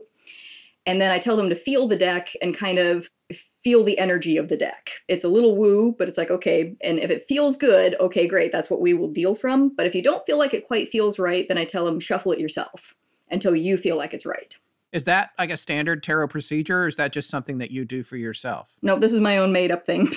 Okay. Yeah. I like it though. All yep. right. I have heard of that before and I've, I've heard of uh, people who do a lot of tarot readings don't like to let other people handle the cards too much because they claim is that you're diffusing the connection that the reader has to the deck that there is something tactile there some kind of psychometry something happening you know where that is important and if you uh, uh, if you let other people handle it too much, it's yeah. it's like having a dog that lives in a, a, big house with a. I just like in college is that after a while the dog doesn't come to anybody. There, yeah, yes, nobody, it's not yeah, your dog anymore. It's, no, yeah, yeah. Whereas for me, I feel like it the other way around. That's just kind of my take on it. And again, mm. again, I know I'm putting on a show, so that's kind sure. of the fun part to me. Is like it doesn't matter what I do, and this sounds kind of wooish, so this is what we do. So I tried to shuffle the deck for Lisa. And I told her to focus on what the question is in your mind, and my best guess about what was she was going to be thinking about, because again, Lisa's a very outgoing person and she talks a lot, so you usually know what she's thinking. And based on stuff that she had been saying, because her husband had just retired and she's, you know, middle aged herself, it's like I was betting she was kind of looking at retiring herself. So I figured I would kind of base my read around, well, you know, here's some things to consider. And honestly, I didn't want her to retire. So I was going to kind of work that in a little bit. It's like, are you sure? Are you sure that's the right move? Because she does a lot of good stuff for our office. But anyway. So I start to try to shuffle the cards for her, kind of thinking this is what I'm going to do. This is my game plan and I could not get the cards to shuffle. This is not a brand new deck. I've been shuffling this thing before the party. I've been shuffling it all night at the parties, working fine. You know, I've had a couple drinks, but I'm not that far gone. I'm trying to shuffle this mm-hmm. deck, and it's like it's been glued together. Like these cards will not shuffle correctly. So I end up kind of putting it under the tablecloth and kind of doing that. You know, you take half the deck and kind of mash it together like a little kid does who doesn't know how to shuffle. So I kind of did that just to get it back into a, a pile. And I handed it to Lisa and said, okay, feel the energy of this deck. Does this feel shuffled right to you? And she handled it for a bit and said, nope, nope, this doesn't feel right at all. So I said, okay, you go ahead and shuffle it then. and immediately she just shuffles it like no big deal. Just Vegas card shark style. She's got it all shuffled up and she did it a few times and said, okay, now it feels right. Okay. So I take it back from her and I deal it out. I always do it the same way. I know there's a lot of different ways to deal out the cards and how to kind of interpret the layout, but the one that I use just because it's simple is a cross pattern. So the first card that you deal out face up is the guest. It represents them or the person that's getting the read done. And then you lay another one um, just perpendicular across it. And that's supposed to represent the actual question or the problem or whatever this uh, person is seeking. How did you come by this knowledge of, of how to do the reading? When I was a teenager who was super into Wicca and things like that. so this is stuff okay. that I'm pulling from the way back machine. Ah, very yeah, good. I'm 40 okay. now, so this is yeah, this is pulling from the way back and kind of I, once again doing my own little spin on things. Sure, sure. Yeah. So the first card's the guest, the second one is the question, and then you put one in all four cardinal directions around that cross. And those are the past, the present, the future, and then there's a card called the adversary, which is just this is the, the major thing holding you back from whatever you're trying to do. And then you deal four more cards off to the side, and those are just kind of other factors for this person to consider when they're trying to figure out what the path is going to be. And the idea of this particular spread is that this is not telling you exactly what is going to happen. It's telling you where the compass arrow is pointed right now, if you will. So, this is what could happen if you do not do something to change it. It doesn't tell you what would happen if you change something, but it's kind of a butterfly effect, a little bit sort of thing, where it's like, this is what will maybe happen unless you change something, is the idea of this spread. And again, I'm kind of playing off the, the monsters or the mythological animals that are on these cards because that kind of gives me some things to work off of. And going by the meanings of the cards, both the traditional definition and also kind of playing with the mythological stuff, I was trying really hard to make this again about retirement, about changes and okay, the kind of the ending of things and stuff like that. And so one of the cards that came up right straight out the gate was the death card. And everybody that does tarot will tell you, okay, death doesn't mean death, but it means an ending and that sometimes actually does mean death, but it, it's implying an ending of something. So could it also like, okay, mean a, a, big change? I've heard that too. Is that it could be yeah. just a, a big change is coming, a transition like death. Yes, yeah, exactly. Yep, an ending, a transition. So I'm like, perfect. I can work off of that. That was like the very first thing that came out. I think that was the one that was the crosswise card was the death card. So I'm like, okay, this is perfect. I'm gonna I'm gonna use this to talk about retirement. That's what I'm thinking. But as I'm starting to deal more of the cards out, more of the cards out, more of the cards out, it's Charybdis, it's aliens, it's, it's these different cards, but they're all by the traditional meanings and by even going off the, the animals on the cards, it's chaos. It's not just a change, but like, oh my god, something really crazy is about to happen, something really truly life altering, something really bad is coming. And I'm trying to spin this as being like, oh, this isn't saying that retirement is going to be bad, you know, that, oh, you know, whatever. But I, am trying to find a kind of a more positive spin on these cards, but it's like, oh, okay, uh, wow. And as I'm trying to figure out how to tell her something other than, you know, buckle up, Buttercup, the power goes out. 10 o'clock at night in the dark northern woods, there is no lights anywhere, just all of a sudden, just horror movie blackout. Now, luckily I have a generator and it's it automatically kicks in when this happens because it happens not infrequently. Hmm. But this time it took its dear sweet time kicking in. It took a good 30 seconds when it normally takes about 10. So we're all just kind of right. sitting there in the perfect dark, unable to really move or do anything, except for like there's a little bit of candlelight. oh, I was going to ask. I was hoping there would be candles, like in a very, very, very spooky mood, there would be a few candles that were still lit and everyone's a little bit a of candles, but mostly the battery ones because everybody's been uh, drinking. That's a good idea. Right. Yeah. Yes, yeah, right. yeah. We, we think these things through a little bit. so no open flames, but yeah. right, yeah. So yeah, basically we have battery powered candles is the only thing that's glowing right now, and so there's not much that you can see. And finally, the generator kicks in and the lights come back on, and everyone's like, "Oh, phew." But about that time, everybody starts going, ah, you know, it's getting late. It's time to go home. So I had to kind of be like, okay, you know, I got to go be a good hostess and send everybody off and give them their doggy bags and stuff. But Lisa still really wanted me to finish up this read. So I kind of gave her this sort of as good as I could, like, oh, big changes are coming, you know, kind of watch out. But I didn't, yeah, like I, I was no longer really had my heart into doing the full act.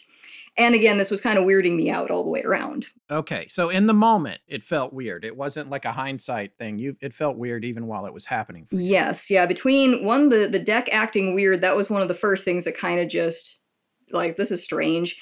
But then seeing those cards and not being able to really come up with a good spin for them, and I'm thinking, well, again, rational mind, I'm like, well, I'm getting tired. It's getting later at night. I'm not on my game as far as this acting stuff.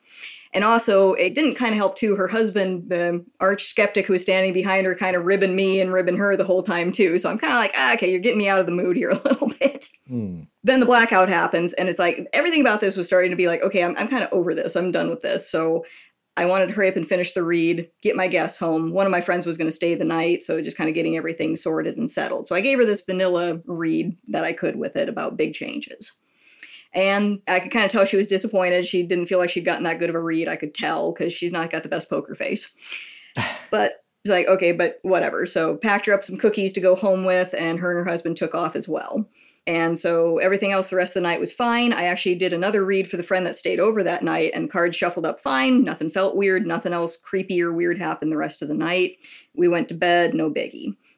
And a couple days later, I actually left out to California for a conference. And when I got there, my uh, I missed a call on my phone, and it turned out to actually be one of our supervisors at the hospital calling me to let me know that, oh, hey, Lisa's going to be out for a bit. And I said, oh, what's you know, I called her back, and said, what's up? And she says, well, her husband died. Now, this was a guy in his mid 50s, super active, super healthy, like no smoking, nothing. He actually ran or biked several miles every single day, no matter what the weather was like. And he'd actually gone out that morning on one of the trails to go jogging. And several hours later, another jogger came across him. And unfortunately, by then it was already too late. And he'd had a massive heart attack. Wow. So, of course, I hear this and I'm out in California and it, you know, it struck me with the tarot read, of course. I'm like, ooh, I hope she's not like weirded out by that. Like, I still was thinking to myself, it's like, I mean, that was still, that was still just an act. That's still just the thing that I always do. Like, that didn't mean anything but it still felt weird. And i was just i was really hoping that like the next time i saw lisa that that wouldn't be anything to her and maybe she'd forgotten all about it. But when i got back and when she came back to work after the funeral and everything that was actually the first thing that she approached me and said was that real? That was her question to me was was that read real? Like i feel like those cards were saying something other than what you told me they said. And i couldn't answer that because all i could tell her was uh, i wasn't faking that that's what actually happened there. Right. Yeah. Well, that's just when I got to that point when you in, in your story and what you sent in, I was just I was taken aback. It's a really interesting story for a lot of different reasons. One being that for you getting into it, it's a performative thing that you do for fun. And it seemed like even in the moment for you, the deck took over in a way, or something became centered on making sure that this particular message came through yeah, that describes it correctly. Yeah. And there's a thousand other stories I can tell you about weird stuff that happens at my house, but the number one thing about it, the more like I until you guys actually called for submissions, I hadn't really ever like laid it all out or written it all out, and now I'm starting uh-huh. to. Uh-huh. But the pattern that I get, and again, this is from somebody who is skeptical, and I'm mm-hmm. not sure what this really is, but it does seem to be if there is a something here, it mm-hmm stages things. It does things to get my attention, and it does things in a way where it's like, yeah, you're right. I'm not in control of this all of a sudden. And it's really weird stuff. it's really weird and it's really random. and maybe that's the message. You're not totally in control. You poke the bear and you got a reaction. And then now what do you do with that? And so, like you said, it, the feeling there was that something was trying to interact, get their attention, make a statement. And after a while, you know, who knows how these things work, but uh, is that something is maybe interacting with you just here and there, just saying, I'm here, whatever, yeah, whatever this is, they're yeah. there. If you are giving yourself over to the idea that this wasn't just a coincidence and a strange series of events, and something was affecting the deck in this particular reading, would you, as someone who lives in the house, and you may have a hard time with this because of your extremely rational and science based background, but would you, what would you attribute this particular reading to? Would you attribute it to a traditional tarot reading, whatever's behind tarot for all these thousands of years or however long it's been around? Or would you attribute it to something in your house meddling in your performance to send a message that it was aware of that should be told? And that's a great question. And I have thought about that a little bit too, because the tricky part or the cusp of that question is if these are the same thing, so if the let's just pretend for a second, call it an entity, let's just say that, that's doing these other things has never ever done anything else that made me think it was prescient, that it could foresee right. the future. Nothing else it's ever done has ever looked like that. Whereas this was something that essentially was prescient. Or was it picking up on something in Lisa's husband that none of the rest of us were picking up on? Also possible. So I can't answer that because it really hinges on that. It's like, was this actually predicting the future or did it know something about his heart, for instance, that we didn't know?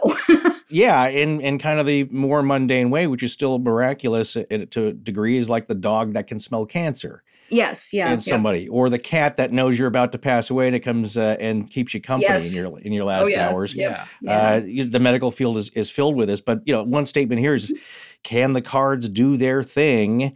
regardless of what you believe in, in that it doesn't yeah. require your belief or faith to operate. It's just doing its thing. It's kind of like the magic yeah. eight ball, and, and sometimes it's wrong. But my question to you this could mm-hmm. be easily written off as just a coincidence, a bizarre one, a close to home one, but just a coincidence nonetheless by someone who is skeptical or rooted in science or uh, just agnostic like yourself about these things.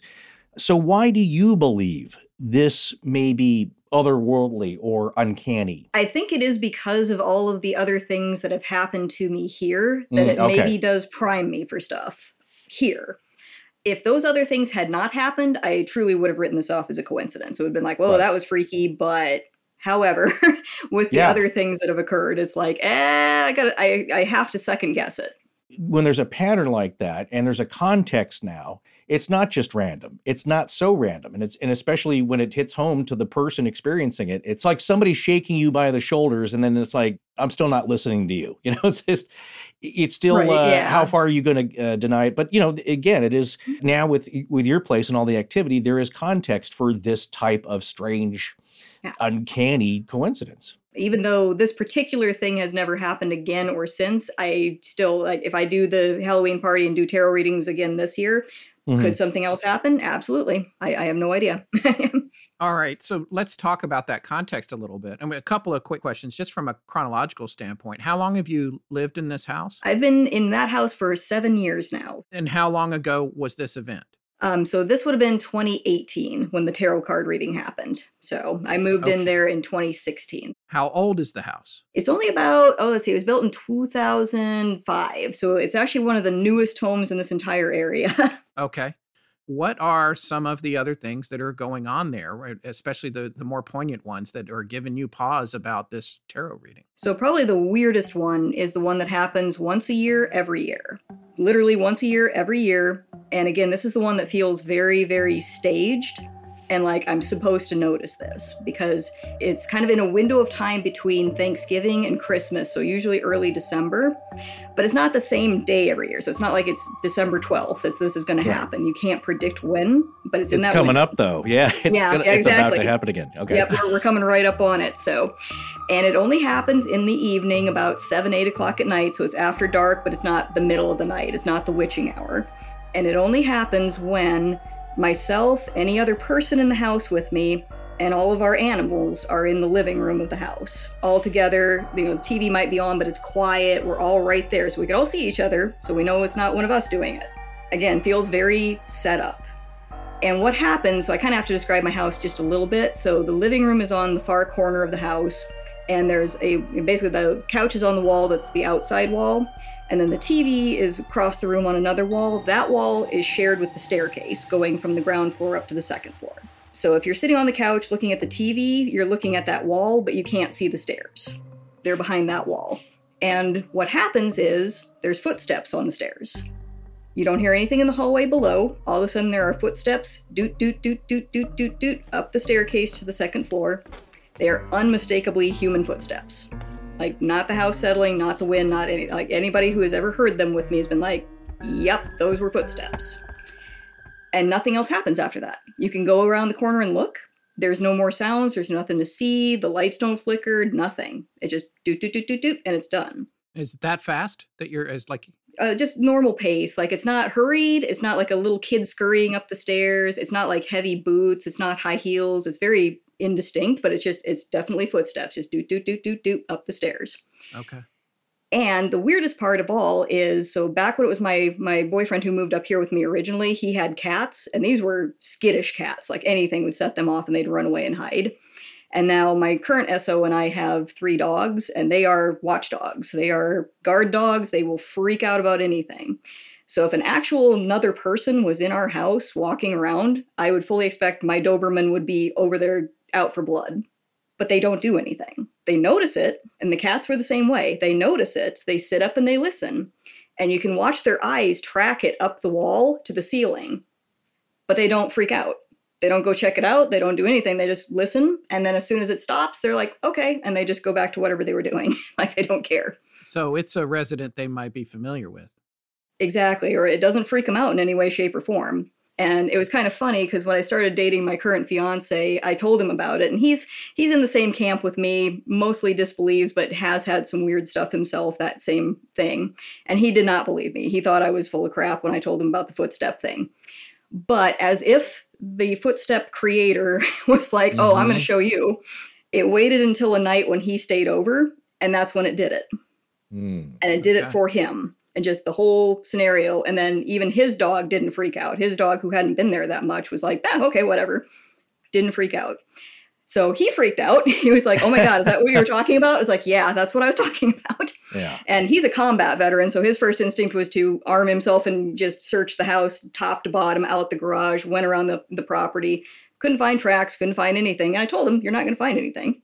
This happens and then it's done. And it won't happen again until next year it specifically is one time it's not always the exact same day it's around. Correct yeah different days but in that same window of time roughly early december. Right and then the, the other thing that's interesting about that is that kind of rules out oh the house is settling all those kinds of things are ruled out by something mm-hmm. that's that inconsistent it's chronologically consistent, but otherwise, yeah, that's interesting. It happens every year. And you have confirmation of uh, this uh, external stimuli from the animals that it's not just the humans hearing it, or, you know, as we always say, is it happening in your head? Yep. Are you yep. imagining it? Is it a, a, a group uh, experience? But at least the animals are hearing something to it that oh, yeah. they're reacting. Yeah.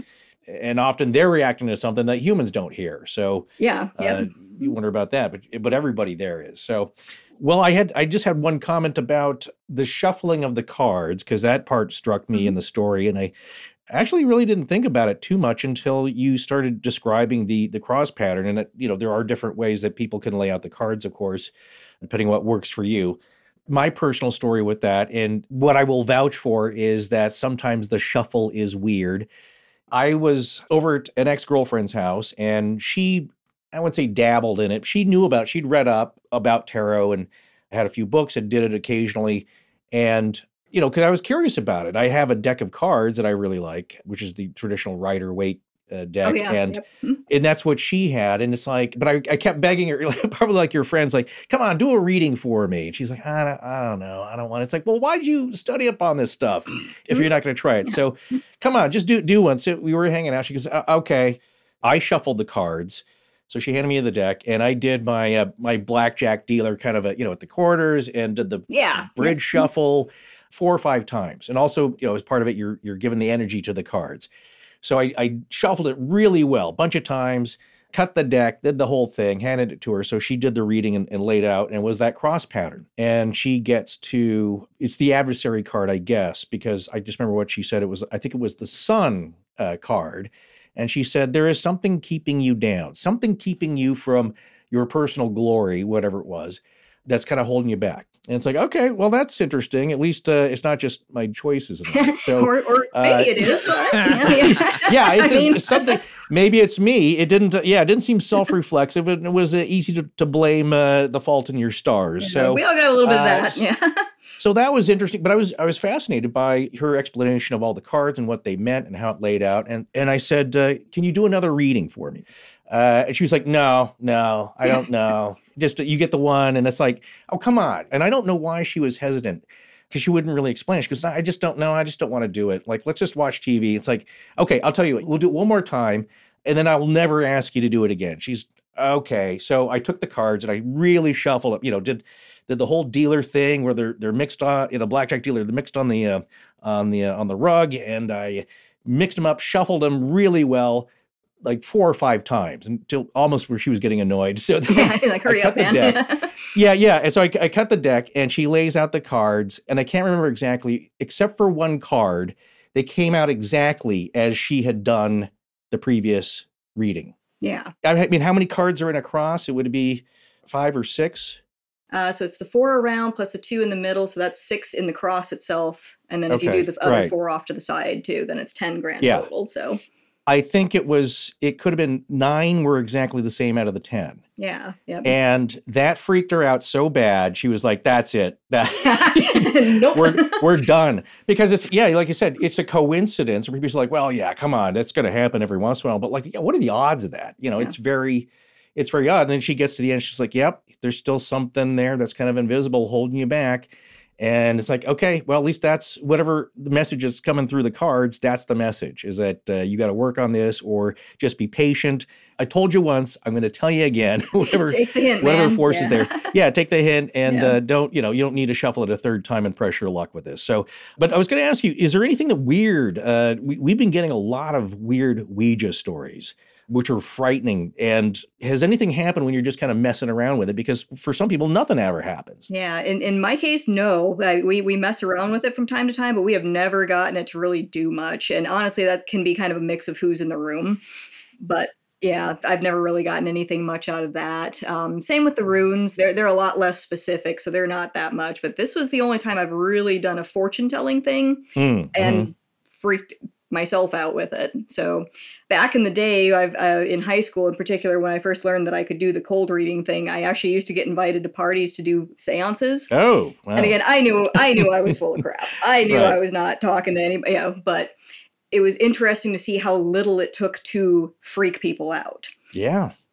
Yeah. But that's one reason why I quit doing it was because I, this feels kind of unethical because I knew what I was right. I knew I knew what I was doing. Right. right. So it was super easy to freak other people out, but that never freaked me out because I knew it was a game. The tarot read here was different because it actually did freak me out a little bit. And then what happened afterwards really freaked me out, even though I was still trying to tell myself, like, eh, nah, I mean, eh, yeah, trying to convince myself. What do you think about stories of patients experiencing near death and coming back to tell about it? Have you uh, are you curious about that aspect or phenomenon? I am, and I've witnessed it once Ooh. where somebody came back from a thing. So, I mean, obviously, I've seen plenty of people pass away, and we've definitely resuscitated people many a time and got them back from the brink of death. The one that freaked me out, I gotta be a little careful to make sure I don't give away any details that would be sure. HIPAA stuff. But essentially, this was an elderly man. He was in a bad car wreck, severe trauma to his abdomen in particular, and was not expected to survive. We took him crash style to the operating room, trying to do whatever we could. And shockingly, we were actually able to save his life. It was really touch and go, but we were able to save him. And this was not up here. This was at a huge level one trauma center that I used to be at. Mm-hmm. And he also had a head injury, so it was a while before he was really awake or coherent at all. But when he did, he actually came back really fast and seemed to remember way more than he should have. And he was actually able to, despite the fact that at the time he was, as far as we knew, unconscious, like not capable of telling anybody anything because he was intubated and all this other stuff. He was able to very accurately describe our ER and what it had looked like when we were taking him crash style down to the operating room. He didn't say anything about the operating room itself, but he knew a little too much about what things looked like on the way there before he was placed under anesthesia. So that one was weird. mm. He did not describe it as, you know, any kind of going to the light or any dead relatives or anything, but he was describing was basically an out of body thing where he was essentially sitting up on the cart riding down there with us. Interesting while his body was unconscious on the table. So that one I could not explain. That was a weird one. At the time, I'm kind of like, ah, you know, you were on a bunch of drugs and you had a head injury, but there were some things he said that I'm like, have you been in our ER before? He said, no, I've never been here before. Wow. And it was it was weird. Well, it's like the mechanics of the card. Is it just in that condition? Are you open up to some sensory input that is normally shut off to us, or it's like the cards? Are they in that condition or whatever? Uh, it's mundane in a weird way that we just don't understand. And like him being in that condition was able to intuit things or or sense uh, have some sensory input that he shouldn't have. but it's not uh, it's not anything unnatural. It's just in that in those right conditions. No, that's my take on it. Yeah, and even if you if you subscribe to simulation theory or you know glitch in the matrix kind of stuff, I mean that explains what happens at my house too. that could be a glitch in the matrix, the footsteps and right. Yeah, like I could be hearing an echo of my own footsteps. I don't know, but I feel like there's probably somewhere a natural explanation for this stuff. I don't know what it is though.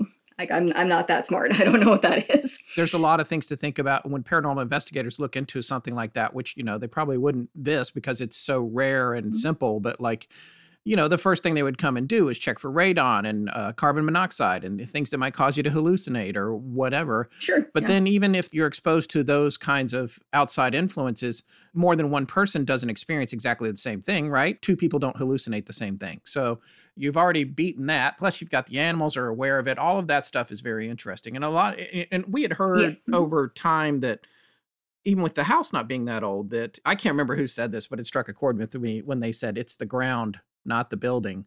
I believe that. Yeah, the the property is older than the house. right, exactly. Yeah. Mm-hmm. There's actually a lot of variables. Like I said, uh, you know, it could be the person too, and the person in connection with the ground, in connection with. Yeah, yeah, a combo of, and yeah, I I never really met the people that I bought the house from, so I don't know if they had anything weird happen to them. But they were a young couple, they had kids, and they're the same age as me, so they're still alive, right. and we're the only two people that have ever owned the house. And then, yeah, the other stuff that's more physical, tangible things moving stuff, it's like that one's even harder for me to explain. That's not a hallucination. Moving in front of you or just being relocated? Being relocated. And the weirdest one of all was the day that I came out and there was an egg smashed on the floor of my garage. Oh, really? no reason. yeah. From your own coops, you think? Or no, no, because, and I know it was not one of my chicken's eggs, because yes, I do have chickens, but all of my chickens can only lay brown eggs. That's what breeds they are. This was a white jumbo egg like you'd buy at Walmart, and it was smashed on my garage floor. And it was like, hi, okay, there's an egg on my garage floor. I don't have any rational explanation for that. wow. That's interesting. Yeah. Well, if you're gonna have a haunting, you got to break a few eggs. You know, there's got to be a exactly, you know, yeah, to get your attention. Yeah, as long as it doesn't fry on the floor, poltergeist styles, like. right. Yeah. Yeah. No, this was min- middle of winter, so it was mostly frozen. oh my gosh! Talk about uh, getting egged in a Halloween theme. That's another part of that could be coincidence but when it seems to be part of a joke not that that yes, was i'm just saying yeah. other things that happen which is kind of like it could be a visual palindrome of sorts, uh, or a uh, kind of a puzzle that is meant to reduce the amount of randomness to it and also deliver a funny message that's kind of sarcastic perhaps.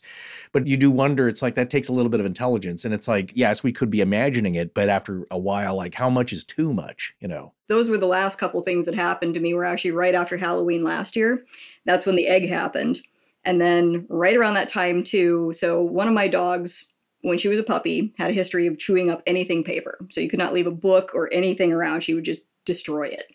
She's grown out of that for the most part, but I actually have a, a small collection of antique books, mm. like medical books mm-hmm. and stuff, that I keep locked up in my den so she can't get to them. So that's behind a closed door. And then during the daytime, I kept a baby gate across the stairs going up so that the dogs can't go up there during the day. One day I came home and door to the den was closed, baby gate was still in place I went upstairs to get my laundry, and laying on the dog's bed, like specifically that dog's bed, was one of my books. Untouched. Like it, it, obviously wasn't her because one, she couldn't get into the den, right. two, she couldn't get up the stairs, and three, it wasn't destroyed. Right. So it was not her. right but it felt like it, I, that one made me laugh because I'm like, okay, if this really is a thing, like it's screwing with me now. This yeah, was a funny right. joke right here. Yeah. Was yeah, trying to frame the dog, and right. maybe it kept her from actually destroying it out of. maybe yeah, maybe she was up to no good. Right. I don't know, but yeah, it was like there was a few things that happened right around the same time as the egg, and that was one of them. And it was just like, this is so absurd that either somebody is playing a really long con con on me here, but yeah, like, what is this? Did you have white eggs in the house at the time? Do you buy them or do you, nope. just? No, no, my, yeah, I've got laying hens. Right, I haven't so bought eggs them. in years. Okay. Yeah. There was literally no clue where that egg came from. Lisa from the tarot reading, are you, did she mm-hmm. retire? Are you still in touch with her? I know she's actually still working with us because okay. after he passed away, she actually decided not to retire and has kept on going. Okay. Okay. And one night, actually, oh, when was that? It was a couple summers ago. So it was after he had passed, but a, a few of us went over to her house and had dinner. And I kept getting the weirdest feeling that he was there. Like, I know that doesn't sound very skeptical at all, but uh, it felt weird. And I looked at her and she goes, Oh, you sense him too. I'm like, please don't say that. You're freaking me out a little bit here. like, I, yeah, she's like, no, he's still here. He's still here. She fully believes that he is. Oh my gosh. Again, I love that angle because being a super debunky, you know, it's like, this is all baloney. Nothing happens to you. There's no afterlife. And then bingo, it's like, I guess I was wrong. You know, it's like suddenly it's like, oh, um, there is an after, you know, I, I'm somewhere, you know, I'm not just or something. Yeah, yeah, um, yeah that's yeah, right. Exactly. And then it's, it's like, hey, man. yeah, it doesn't do anybody any good, and you can't say like I told you so. He's just on the other side experiencing this, like, well, uh, I was wrong all these years. I yeah, and still hanging out with my wife that I've known since kindergarten. So yeah, that makes sense. Though I'm like, okay, yeah, he would. I, I think he would if he could. A very good friend of mine died three weeks ago. Oh, I'm sorry. Yeah, it's okay. He said, but he was 55 and in great health. And I was texting with him two or three Sundays ago, and then Wednesday he was gone. And uh, so when you said that about Lisa's husband, you know, it's scary. And uh, we're, uh, Forrest and I are older than you. And so I'm certainly been thinking about my own mortality a lot lately. so, oh, sure. Yeah. yeah. Yeah. I'm unable to avoid that just where I am. So, yeah. Yeah yeah. Just quickly i want to say because one of the things that we learn in remote viewing and it's uh, particularly a type of remote viewing called associated remote viewing which by the way for someone who's skeptical and science based as you are i think you would enjoy looking into controlled remote viewing I actually really do want to try I, that. I'm telling I, you, it is interested. It's in a mind blow. Yeah. It's a mind blow. But with associated remote viewing, one of the things that you do is you, and I can't remember the name for this Forrest. If it comes back to you, you can tell me. Oh, it's a uh, temporal attractor. Hmm. The idea behind this is that time is not linear, and that you can reward yourself. It's very much, and I always joke. I joke about. Have you seen Bill and Ted, the first one? Yeah. Oh, yeah. I always yeah. joke mm-hmm. about the prison scene when they're like, "We'll remember to go back and put the keys in the trash can behind the, you know, whatever in the jail at, at his dad's jail," and so this is that kind of thing where you say, later on, I'm going to celebrate in this specific way this idea that I thought this was what this meant or didn't mean. And okay. so you're you're telling yourself you're going to do that, and apparently you get better and better at this. But if you don't do that, it nullifies the gut, the instinct reaction that you had when you were trying to predict mm. something. And so, what I thought about when you talked about what was going on with that deck was how, regardless of what was happening with it, it was reacting to a future event because time is not linear. Okay. So yeah. just I mean it's just a theory, but No, no, and I mean that goes into glitch in the matrix and simulation yeah, stuff exactly, too. I mean exactly. that's time isn't linear there either, so Yeah, essentially what you're doing is we experience time linearly, of course, but uh, it can go off it's three-dimensional, right? It's not it's not yeah. just a line is that it goes off and you're that's the idea with well any kind of remote viewing is that you are able to go off in different directions in the space time continuum anywhere yeah, at any time, backwards, forwards, present. So what you're doing though is that, and here's the thing: is that people say, "Well, how come you want, haven't won the lottery with that?" It's like, well, there is a way to do that they claim that you can kind of train yourself to do that. And of course, you start off trying to guess three numbers. And what the basic principle is, and, and it's it's nothing secret, it's on their website, sure. is that uh, you you have somebody say, okay, move to next Thursday night, 7 15 p.m. The lottery drawing for the big three the daily three numbers at 7 p.m. It's now 7:15, and, and you have to go by some kind of sense, like either tell me oh, what okay. you you smell, tell me what you hear, tell me what you uh, you taste. Yeah, you're associating. Okay, okay, I get you. Yeah, through the remote viewing stuff. Yeah. So then, what happens is that once that drawing happens next Thursday, and it's 7:15 p.m. and it's after the event, you then have the person who's the control person actually tell you what the associated numbers and the smells are. So it's like if three is garlic, let's say if you're hmm. doing taste, and the other number that was picked was seven, that's mint. And so you what you're doing is you're beating a path loop, as you said oh, with the oh, temporal okay, attractor, yeah. is that now you were moving ahead in time back on Monday to guess this to be there at 7:15 and kind of have some prescience about what you're tasting. So if you said like, yeah, I tasted garlic, or I'm just just popped in my head like a, a garlic taste, like okay, you got seven, you got one of the numbers right, and you keep practicing with that, and eventually, you don't know yeah, what the you, number was, but you know the taste or the smell or whatever. Oh, I get you. The yeah, other yeah, person you're, you're who's assisting you has made that. So you're you're disconnect. Hmm. It's a blind operation. That's like a form of a synesthesia, Right. Which is a really fascinating Yeah. thing. I actually, I actually have mild. Oh, you do. Oh, you do? yeah, I have a mild form of it. Yeah, yeah. I get, I get colors with letters and numbers. Yeah, it's, it's just fascinating. But it's, it's same kind of idea, though, is that the reason you do the association and the associative remote viewing part of it is that cognitively numbers are kind of as, abstract to us. It's hard to oh, guess sure. numbers. And so you're much more able to grasp something. An organic um, interaction. Yeah, exactly. Concrete That's more part of your sensory. your Yeah. sensory kind of inputs. Yeah, like and a so smell. yeah. I would actually be, I would actually be out of luck on the smell because I have no sense of smell to speak of. Oh, Okay. In my career, that's a superpower. We, we like that.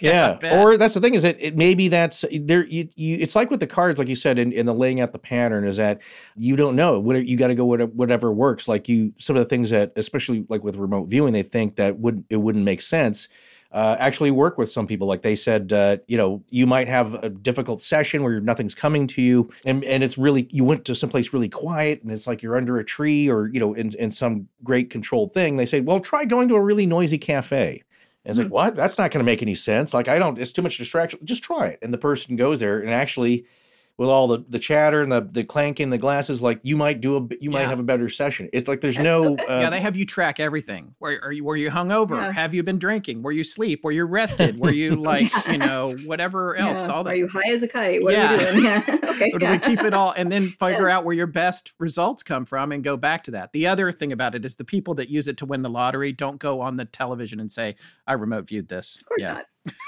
Yeah, because why would you? Yeah. you wouldn't believe them anyway. right. So Nobody it would doesn't, believe it it, doesn't so- matter. Oh, if I ever do win the lottery, I will say it, just be, even if it's not true. Just send us a picture. It could be Shawshank style. Just I send kinda us a wanted- picture yeah. of you with your new Ferrari or whatever. You know, just Yeah, there you go. Yeah.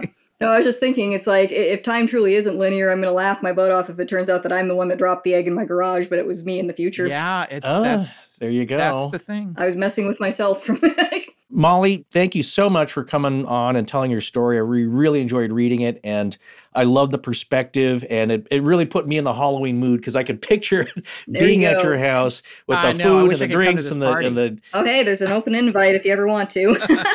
Okay, all right. If we make it up there, we'll be stopping by, and uh, we demand some spooky action. Absolutely. We will we will try to stir it up for you. All right. It's All been right. an absolute pleasure. So Molly, thank you so much for coming on. It was really great talking to you. This was a great story. It's one of the reasons that we sent out for stories for Halloween this year. So thank you. All right. Thanks so much, Scott and Forrest. This is great. I'm gonna keep listening. Awesome. To me, that story had a, like a Reader's Digest quality to it, which I'm Hmm. sure a lot of people don't remember anymore. But it, they used to have this section of great stories in each issue of that, uh, including the one we've talked about on the show before. There's room for one more. That's right. elevator cable and a, Mhm. a carriage, spooky carriage. It's a good one. But anyway, I like how Molly tells that story. I like her disposition, and like you said, Forrest, I like her credibility. Yeah. All right, so it's time for our last story tonight. This was another great one, and we have a new composer and sound designer with us for the first time this evening. It's his first show, and he's just brought so much to these stories. So I'd like to thank Alan Caressia for his work on this show and hopefully many future episodes of Astonishing Legends. How did you hear about Astonishing Legends? You've been listening to us for a while, or? So I feel like like a lot of people, um, I picked up during the Oak Island series. Oh, cool. You know, I'm really big into paranormal, but I'm equally, if not more, into kind of historical legends and cryptid stuff, and kind of just really anything that's you know weird and abnormal history. It sounds like basically you like the stuff we do, but you now you told me a minute ago when we were ramping up here, you have uh, your own podcast as well. Yeah, um, some friends and I, for the past about two years, we've been doing this thing for ourselves where one of us each week will make a podcast about five songs. We call it Five Song Friday. Oh, And cool. we just release it to each other, and we've decided that we're actually going to make it into a full blown podcast. So at the end of this month, we are going to make some final business decisions on everything and start recording it. Wow, that sounds really cool. Now, how do you do that from an IP standpoint? Can you play parts of the song, or you can't, or like what are the rules there? Yeah, so that's kind of what we're trying to figure out right now. Luckily, one of us is actually a lawyer, so Oh, great. we have a little bit of insight into the law aspect of that Yeah. um, and what we can and can't do. But mostly, what we think we're going to do is create the playlist, release it, and then make it a commentary show about the playlist. Oh, that seems like a great idea. Yeah. Yeah, because then everybody's got to, they have to, whatever, pay for Spotify or pay for whatever to hear it anyway. The artist gets Exactly. their money and you can talk about it. Exactly. That's super cool.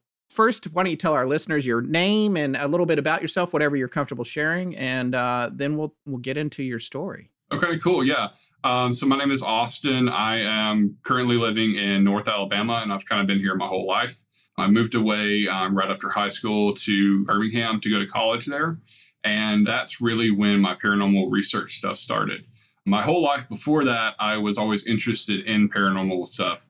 I mean, I was the kid that was running around in a TAPS shirt from Ghost Hunters when he was 10 years old. And we used to go on like ghost tours and ghost walks and everything like that.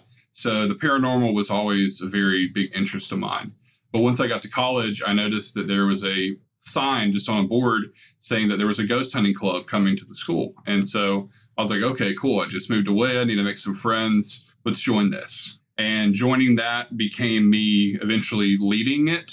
It started out just kind of as a ghost hunting club. Then we became actually affiliated with the university and had funding. Wow. Yeah, how did that happen? Uh, Um, pretty much, kind of any club could go to the board um, of presidents or whatever of the college, and as long as you had a sponsor from a professor, you could get funding. And so we found a professor who would actually listen to us and took it to the board, and we received funding. It wasn't much funding, but it was enough to buy some gear and stuff. I was just gonna say you're truly emulating Ghostbusters, right? You're Yeah, no, truly exactly. they're on campus, they're trying to get money. Yeah, it's exactly. Um, but the biggest thing that it got us was clearance into a lot of places. So yeah, we were actually able to you know get in touch with people that were you know over some of these more abandoned, say mental hospitals in different areas, and go in there and not get potentially arrested for trespassing. So right, right. Yeah. When Forrest and I started out, I remember Forrest, and I don't even know if you remember this conversation, but do you remember when we briefly were like, "How can we get press passes?" Do you remember that? well, it's not Well, it something was- you want to mess with. we tell people Yeah. all the time. I mean, legend tripping is fun, but a lot of these places are private property or they're government or state, and even though they're they're run down and you are trespassing in a lot of cases. In a lot of cases, it's dangerous. So it's better to have authoritative permission and access to a lot of these places. But that's the other thing as well is that a lot of the more active places are these types of institutions. So that Yeah. that's great. You were able to get uh, a little bit of sanctioning from the school, and then, Yeah. then again access to these places. And of course, I think you're in a good spot of the country for a lot of storied history and activity. oh yeah, That's what I was gonna say. The South is like, I mean, I'm in the South too, not as deep as you are, but like it's there's so much. I mean, it's Oh, just yeah. whatever city you go into and anything that's technically the South, you're like, oh yeah, that city's haunted. That's you know, yeah. I've driven through Alabama a few times, and I've driven through a lot of states because I love to road trip and all that. But I have not ever really visited Alabama, which I would love to do. Yeah. I want to ask him about a mystery before we even get to the other mysteries. Yeah, go ahead, go ahead. This is a great opportunity, especially for college kids who have the energy and, and can stay up late at night and still do their studies and, and get to all the other stuff. And uh, how many investigations overall do you think you and your club have done? In the four years we were together, I would say we were doing at least one a week. Oh, so Wow, okay. Wow. probably close to obviously not during the summer and stuff, but I would say we at Right. least went to probably 100 to 150 places. wow, Wow. that's amazing. And some of those were the same place over and over again, but you know, we went a lot. What percentage of those investigations would you say you could find a mundane explanation for? Um, for me personally, I would probably say like 75%. Right. We kind of went in with the aspect of if it can be anything else, it most likely is. Yeah, Mhm. and that's the way to do that. Yeah.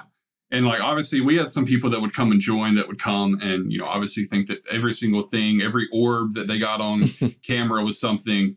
But Yeah. for me, being very a skeptical person in general, it took a lot to convince me. But Yeah. when it did convince me, it really convinced me. Yeah, when you have your bar set a little higher, especially if you come from a, generally healthy skeptical viewpoint, then when something is outside of that range where it's personally undeniable to you as the experiencer, then it has a lot more impact. And, you know, frankly, it, it's a lot more impact for a, a lot of other people that are looking at the data, which brings me to my next question.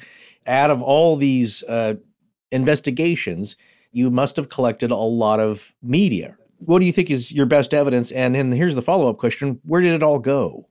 Yeah, I would probably say our best evidence that we got was actually not recorded.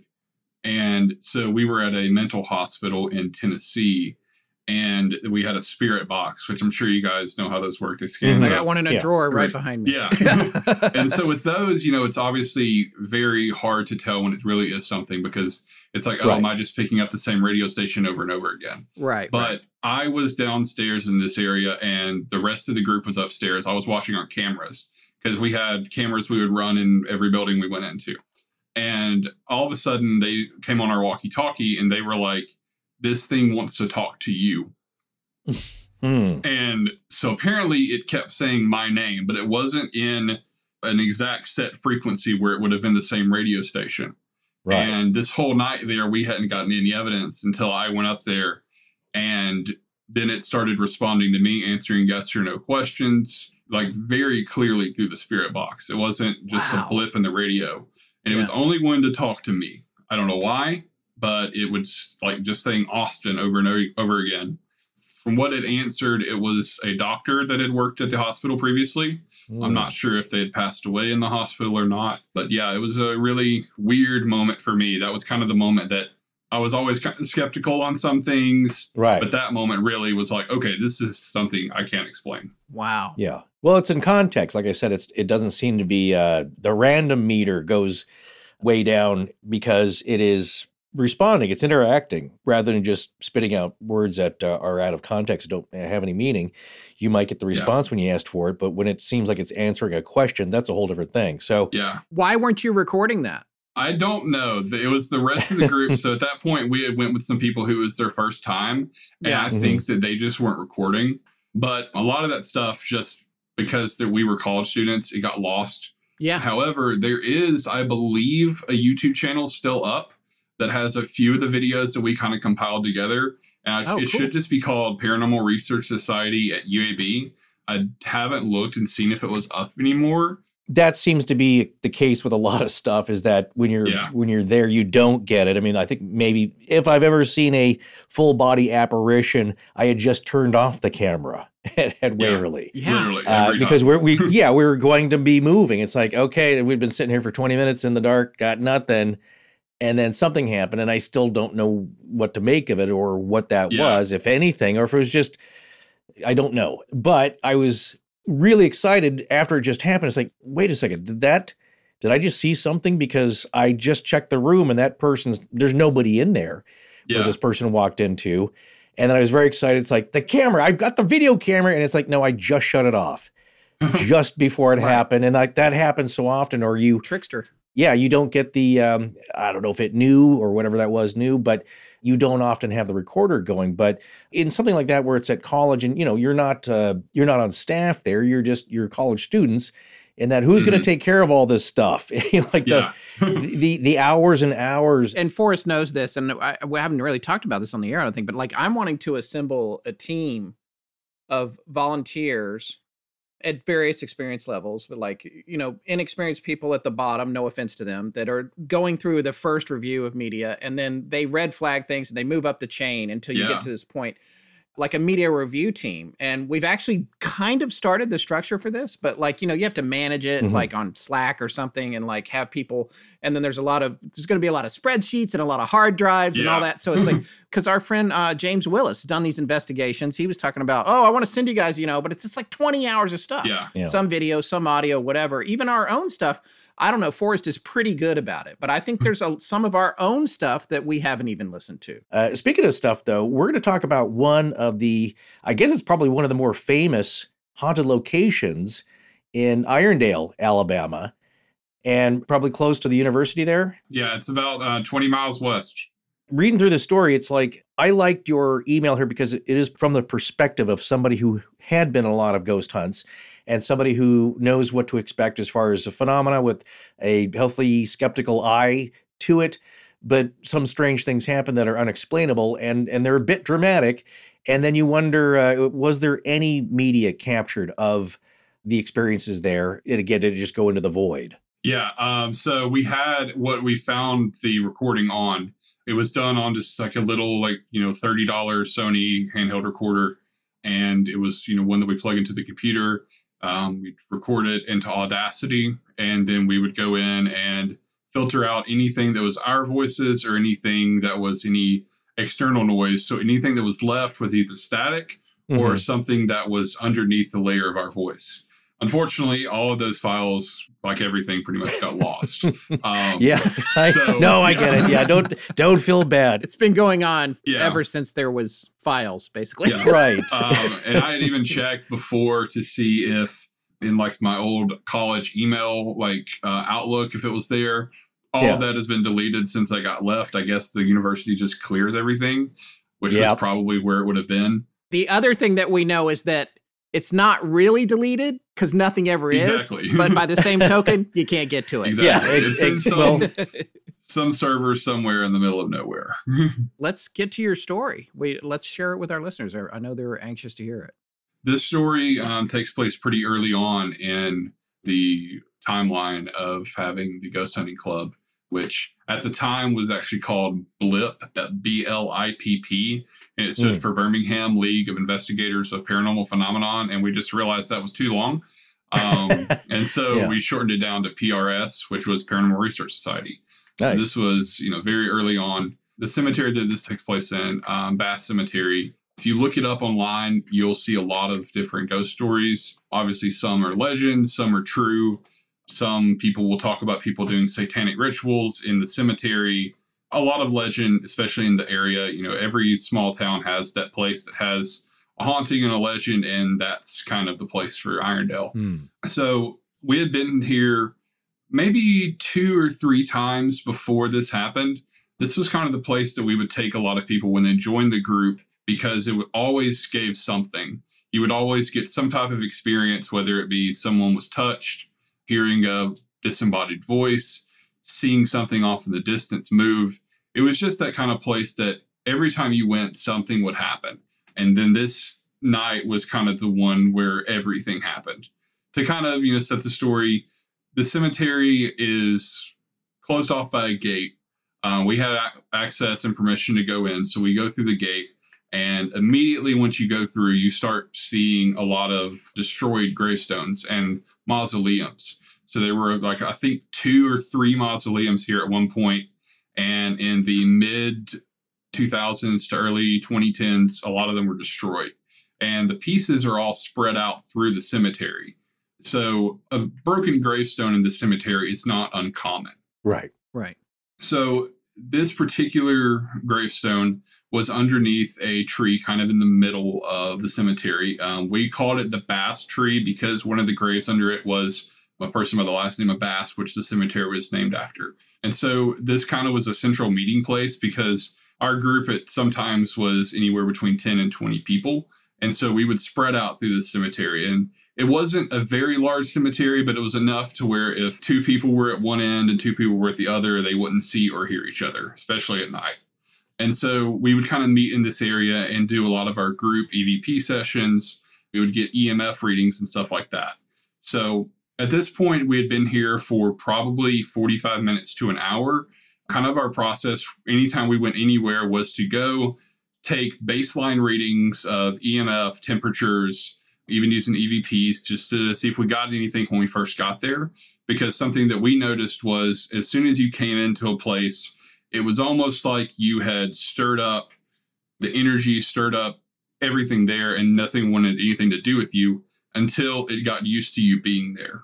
Um, and that kind of tended to be the case with everywhere we went. So interesting. We had been there, like I said, for about an hour or so, and we go to this tree and we start asking, What is your name? Why are you here? And a lot of the stuff we would ask would be, you know, make a noise if blank, because you know maybe the spirit or the energy can't communicate verbally but it could make something you know move or make a noise or something like that. So this tree in particular the bass tree we would call it like i said it was known for being one of the most haunted places in the cemetery. People would get pictures of the tree and it would look like bodies were hanging from the tree or just streaks hanging from the tree. It was speculated this was used for lynchings and hangings during the Civil War because some of the oldest graves in the cemetery are from the Civil War.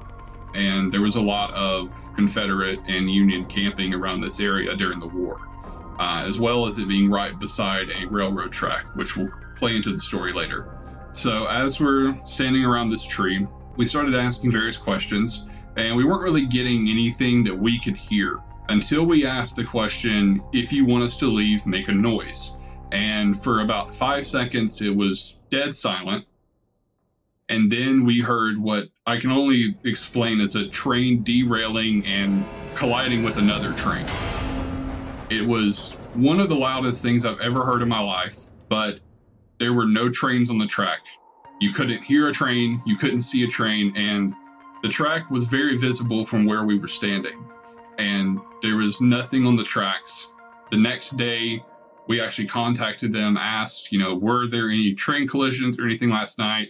They said the tracks were actually closed off in that area and there was no maintenance or anything going off in that area. So nothing should have been on that track. And the noise was so loud that literally people fell to the ground and were screaming because it was terrifying because we just asked if you want us to leave, make a noise, and two, just because it was so loud. Mm. However, we did not abide by that and we stayed for probably another hour to two hours. Can you describe the type of noise? Was it more, as you said, was uh, was it metallic? Yeah, you could hear like the reverberation, like wow. when you know if you hit something metal, it's going to reverberate. But at the same time, it sounded like a large object hit something metallic. So mm. it wasn't just like someone banged on the side of a metal building or something like that. Right. Or or a gunshot or anything like yeah. that. It was not it was less explosion and more crash. Yes, for sure. For sure. Wow. So yeah, after that is kind of when the um, more physical things started this night. So we had um, someone that was pretty new to the group and they were off with one of our separate groups that I wasn't with. And this was kind of in an area that was in the very back corner. And a lot of people had described dark feelings, feelings of dread, seeing things out there, which I mean, it was at the back of the cemetery next to an open area of the gate because the cemetery was gated, but this area was open. So, you know, obviously it's going to have some weird feelings just being back there, especially if you're by yourself. So, we didn't really think anything much of that being something people described. But all of a sudden, we kind of heard someone scream and we ran over to that area and he had a full handprint on the left side of his face, like a red handprint as if someone had slapped him. And everyone else in the group that was over there with him, I definitely trusted. And they said, you know, we saw him. He did not slap himself. No right. one here slapped him. It was a very, very terrifying situation. And at that point, we did leave because, you know, obviously they told us to leave. We didn't, and something happened. So we don't want to risk anything worse happening. So at that point, we did leave.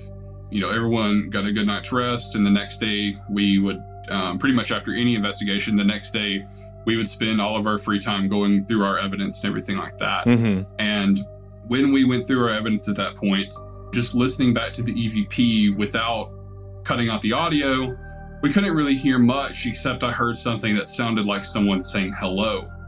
So I was like, okay, that's kind of weird. So once we go in, we cut everything out. Then it became very clearly that it was someone saying the name Ednia Killough, which was very weird because that's not a very common name, um, especially for, you know, at the time in 2015.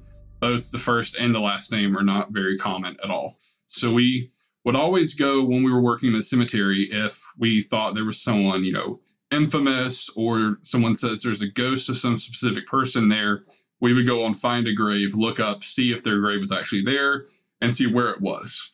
So we go on there, and to this day, there's only two names on there with the last name Killough for Bass Cemetery. There's a John Killough, and then there is a person with the last name Killough, but the first name is not on there. And it does say wife of John Killough. The name would be Ednia, so it's capital E D N I A. Last name Killough, K I L L O U G H. Yeah. Just so people can now picture uh, the, the name of the spelling, because that is important when you go to look this up and you can't really find anything. Yeah. But eventually you do. Yeah. We saw in there that there was a last name Killough, but no first name, but it said it was wife of John Killough. And we went back probably a week or two later because we did, like I say, go to the cemetery Mhm. a lot just because it was close and we always got evidence. And we found the grave right underneath where we were standing of John Killough. And then there was a broken headstone next to it. And the broken headstone had the last name Killough and it said wife of John Killough on the headstone. Um, but we did not find a first name. And it was not until later on that we were for sure that this was Ednia. Um, we always kind of assumed that it was because, you know, that said the name, the name was there it's the last name, it said wife. And um, very recently I saw that at some point, um, I actually thought that this was after the investigation, but actually I was looking the date. Turns out this was before, and it, I guess it was knocked down again. Someone repaired the headstone, seemingly using some type of plaster to fill in the name Ednia. But then that, I believe that was in 2013. So this is actually, like I said before, we investigated there, and the headstone was destroyed again. So I'm not sure why that particular headstone was destroyed multiple times. I don't know if it was because it was repaired, maybe a storm blew it over again and destroyed it or something like that. But as far as I know, to this day, the headstone is most likely still destroyed. The cemetery is the last time, at least the last time I went by there to actually show my girlfriend, which was a few, about maybe a year ago or so. It was completely gated off, locked, no way to get in. So I didn't want to trespass and hop over the gate or anything like that. But yeah, it was very interesting that if you go on Find a Grave, there is only one name that is missing, and it is Ednia Killough's first name. And it kind of just made me think was she saying her name so that people would know it? You know, was it something else disguising itself as her? Right. Was she the one that made the train noise? Because people had often described a female presence there as well as a male presence. And that was something that we definitely felt as well, even before this. We felt that there was someone that was a male presence that was seemingly a little bit more in control and demanding. And then there was a female presence. So if I had to take my educated guess, I would say that whatever male presence it was is what slapped him. And Mhm. potentially that was what told us to leave. But, you know, it might have been Ednia, or was it something completely else that was disguising itself as her? I'm seeing, uh, as you said on Ancestry, such a great tool, by the way. Yeah. I, and I went to the Find a Grave link you sent. I'm also seeing her on an 1880 census Yeah. where she, what, in, in, uh, I guess she was 68 years old. She lived in Jefferson, which is a couple of hours Yeah. from Irondale, where she was buried. But on the census, notably, it just says her and John in the house. He was 69, she was 68 at the time. It just says occupation, quote, keeping house. The interesting fact starting off is that the activity is pretty low until people or whatever's there gets used to you a bit. Yeah. It's like going to a party, right? It's like you you burst through the door. You're not just immediately doing magic tricks and telling jokes.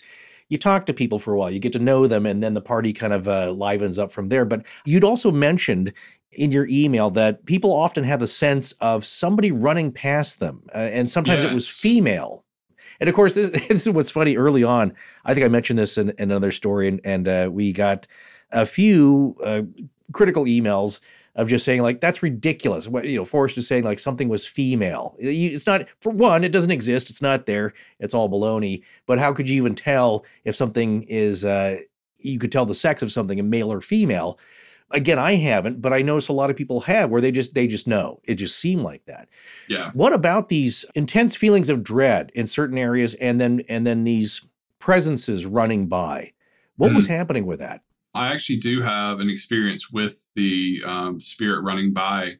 So, um, myself and one of my co investigators, we were walking kind of on the backside, actually, kind of near where the slap happened.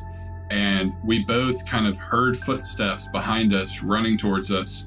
And then we were kind of standing, you know, side by side, but maybe a foot and a half to two feet apart.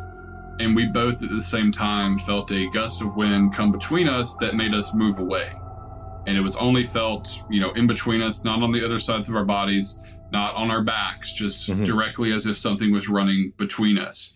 And the kind of weird thing with that was for me, it felt like something brushed against my leg as like a dress would feel. Now, obviously, mm. that could just be the wind as well, but it was, you know, just very interesting that I heard someone running, felt that, and then it felt like a dress passed by my leg. So I think that you know that for me is kind of what made that particular spirit feel feminine.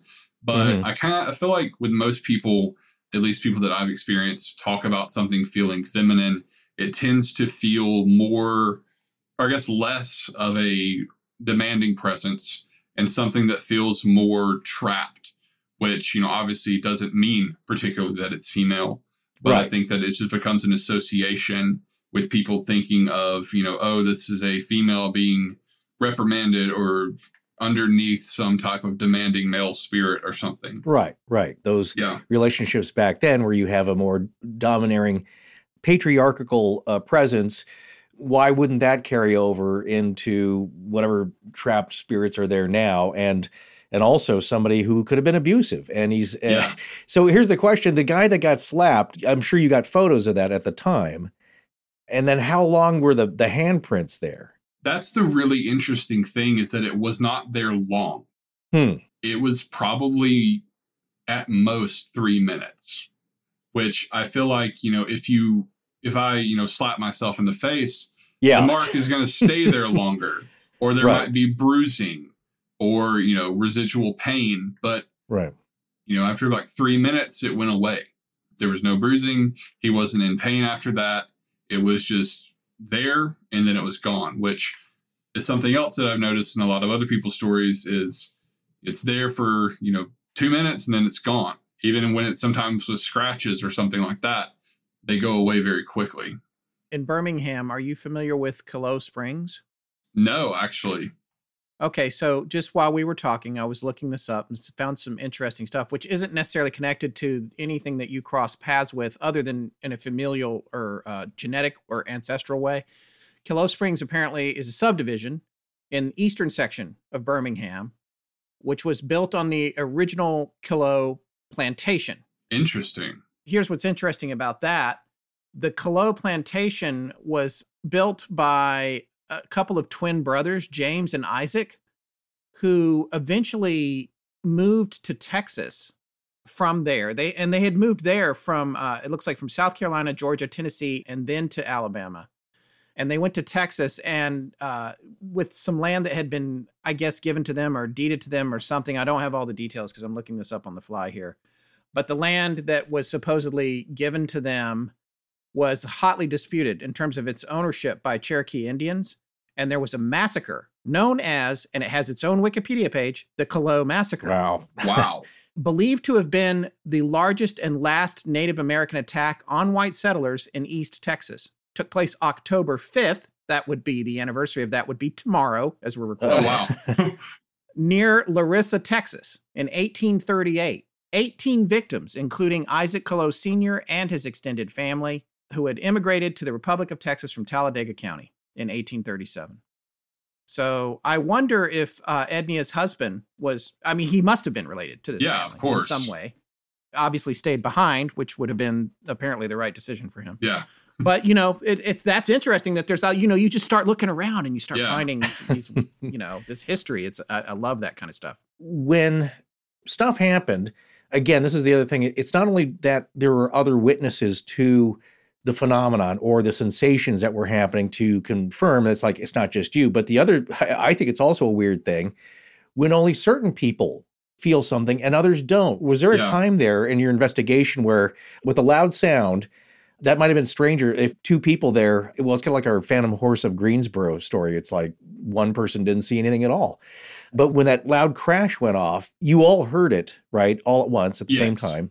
Yeah. Was there any other instance though where something happened and maybe only a couple people nearby experienced it, but nobody nobody else did? Uh, there were definitely a few times. One particular that comes to mind is when we were in um, South Pittsburg Hospital in um, South Pittsburg, Tennessee. Mm-hmm. There was a and I say this as someone that does not believe in 99.9% of orbs that have ever been photographed or talked about. That's you and um, Scott, yeah. yeah. We had our um, we had our camera rolling. It didn't catch this.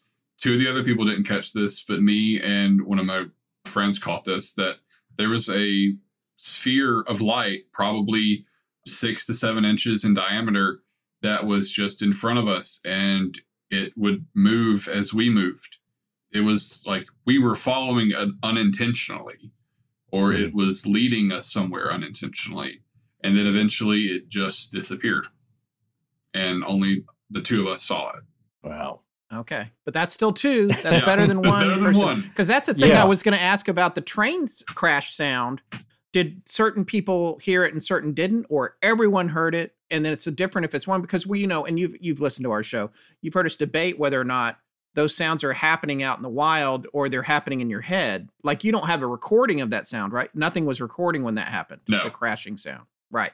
So you have to wonder if somebody was watching that didn't hear it, if they just yeah. saw a bunch of idiots all falling on the ground, yeah. you know, like that feels like you wonder, is it out there? Is, you know, if a ghost train crashes in the woods and no one's around, will anyone hear it? Exactly. Thing, you know, I was going to say it's if there's no external stimuli causing that, then it's a very, very strange case of multiple simultaneous exploding head syndrome with a yeah. group of people that aren't that aren't going to sleep or it, you know it, it's not hypnagogic or it's very odd. And like I said, it's you know we can tell these uh, you can tell these stories and we can elaborate and people will say, well, that was pretty weird, but it is one of those things a lot of the times where it would be so much more if you were there experiencing that.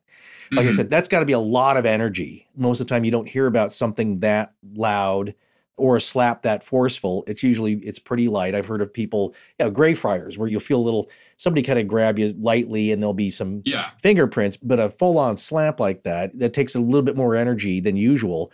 And like I said, that's a pretty good fishing hole if you're getting stuff all the time. But exactly, yeah, in that sense with the with the crash though, that being that loud and every people's ears were ringing, right? Yeah, I mean, wow. like I said, it was very metallic, so it's like you know, it was uh, you know, as someone that has tinnitus, it made oh. my ears ring, and so you know, it's very alarming to me that it was not, you know, just something that. Right. Well, that would suggest that it would that it was a real sound. Then if yeah, it triggered exactly. it, because I have that too, by the way, and it's yeah. I don't have it, thank God, constantly like some people do. Yeah, I don't know. I don't either. Do. For me, it is specifically triggered by a certain frequency and pitch. Yeah. It's so funny. My wife used to perform improv with the Groundlings Theater in L.A., and there was one person, and who I am not going to name, who performed with her who is a oh, famous oh, no. television personality now. Oh, Whenever dear. she came out and was doing a bit where she started screaming, I literally had to close my ears because it was like, yeah. I guess what I'm saying is someone who personally has experienced that.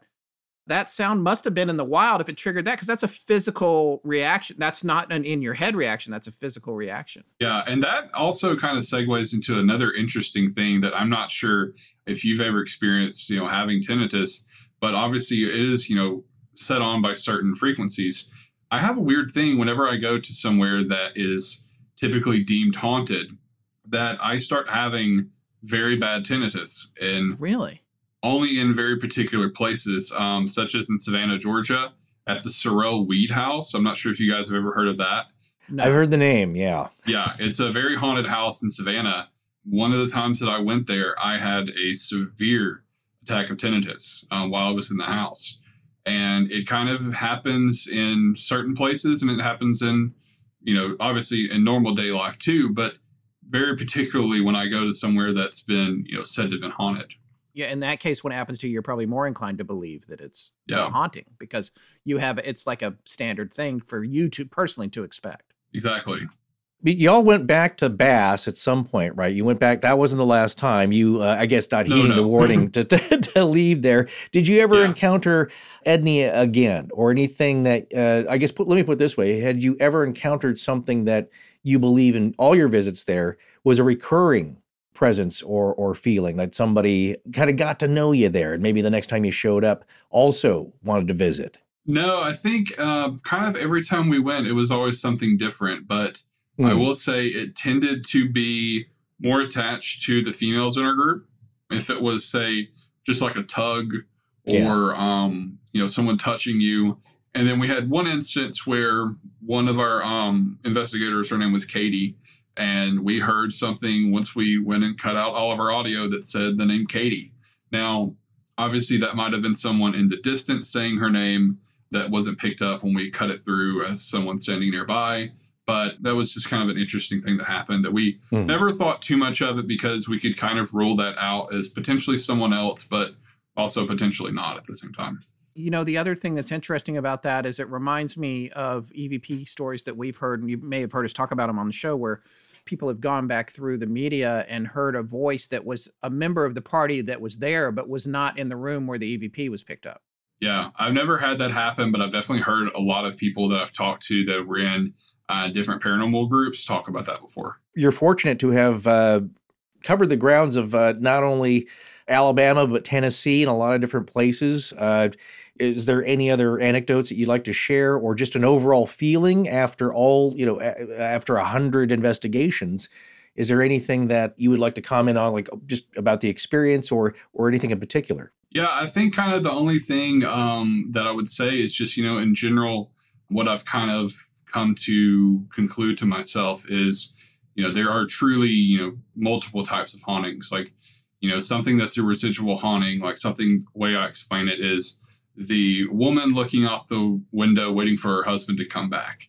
You know that to me is just an imprint of energy that's been there because by the laws of energy it cannot be created or destroyed. And if someone is in one particular area for so long you know it's going to leave some type of imprint. Mm. and then obviously there are you know poltergeist situations like the black monk is a very favorite of mine because it's a very interesting like what was actually happening there.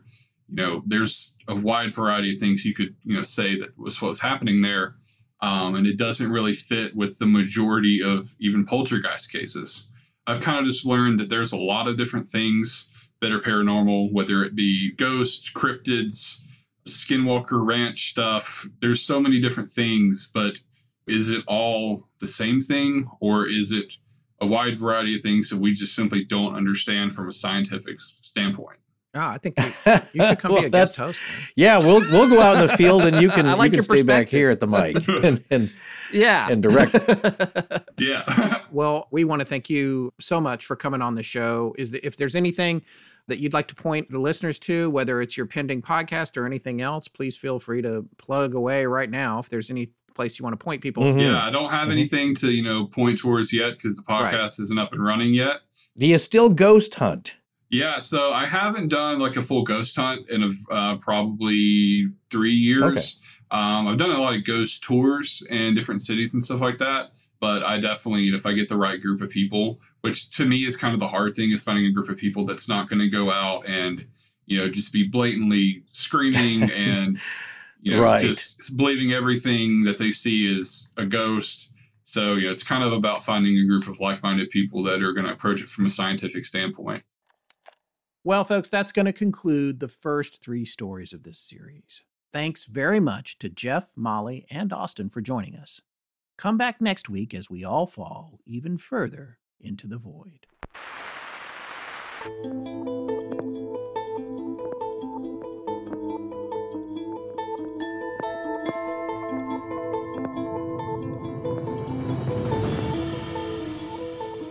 That's going to wrap up part one of Your True Halloween Stories. Join our Patreon to hear us on the much more candid Astonishing Junk Drawer, which most of the time we do live on video for our patrons. Astonishing Legends is edited by Sarah Voorhees Wendell at VW Sound and co produced by Tess Feifel, who is also head of research and the social media manager. Our technical producer is Ed Vicola, or as we call him, the mechanic. Special thanks to our announcer, John Boland. Hi, I'm Paul Strauch. Hello, everyone. This is Paul Strauch. I'm Paul Strauch. I'm Paul Strauch. I'm Paul Strauch. Uh, hold on. Paul Strauch. Our theme, which is available as a ringtone, was composed by Judson Crane at foundermusic.com. All other music and sound design for the show is composed and created by Alan Carestia. Our logo was created by Tommy Beaver Design, and our animated graphics for social media and YouTube are done by Joshua Sloan at deadstreetproductions.com. Every episode going back to September of 2020 has a transcription available on its corresponding webpage at our website. Earlier transcriptions can be made available upon request to astonishingcontact at gmail.com. Astonishing Legends would not be possible without you, our listeners. Visit our store at astonishinglegends.com or interact with us and other listeners on Instagram, Twitter, Discord, Facebook, and YouTube. You can also visit us at patreon.com slash astonishinglegends, where patrons have access to additional bonus content, including the Patreon exclusive show Astonishing Junk Drawer, which is available every week. The main show is not. No part of this show may be reproduced anywhere without permission. Copyright Astonishing Legends Productions. Good night.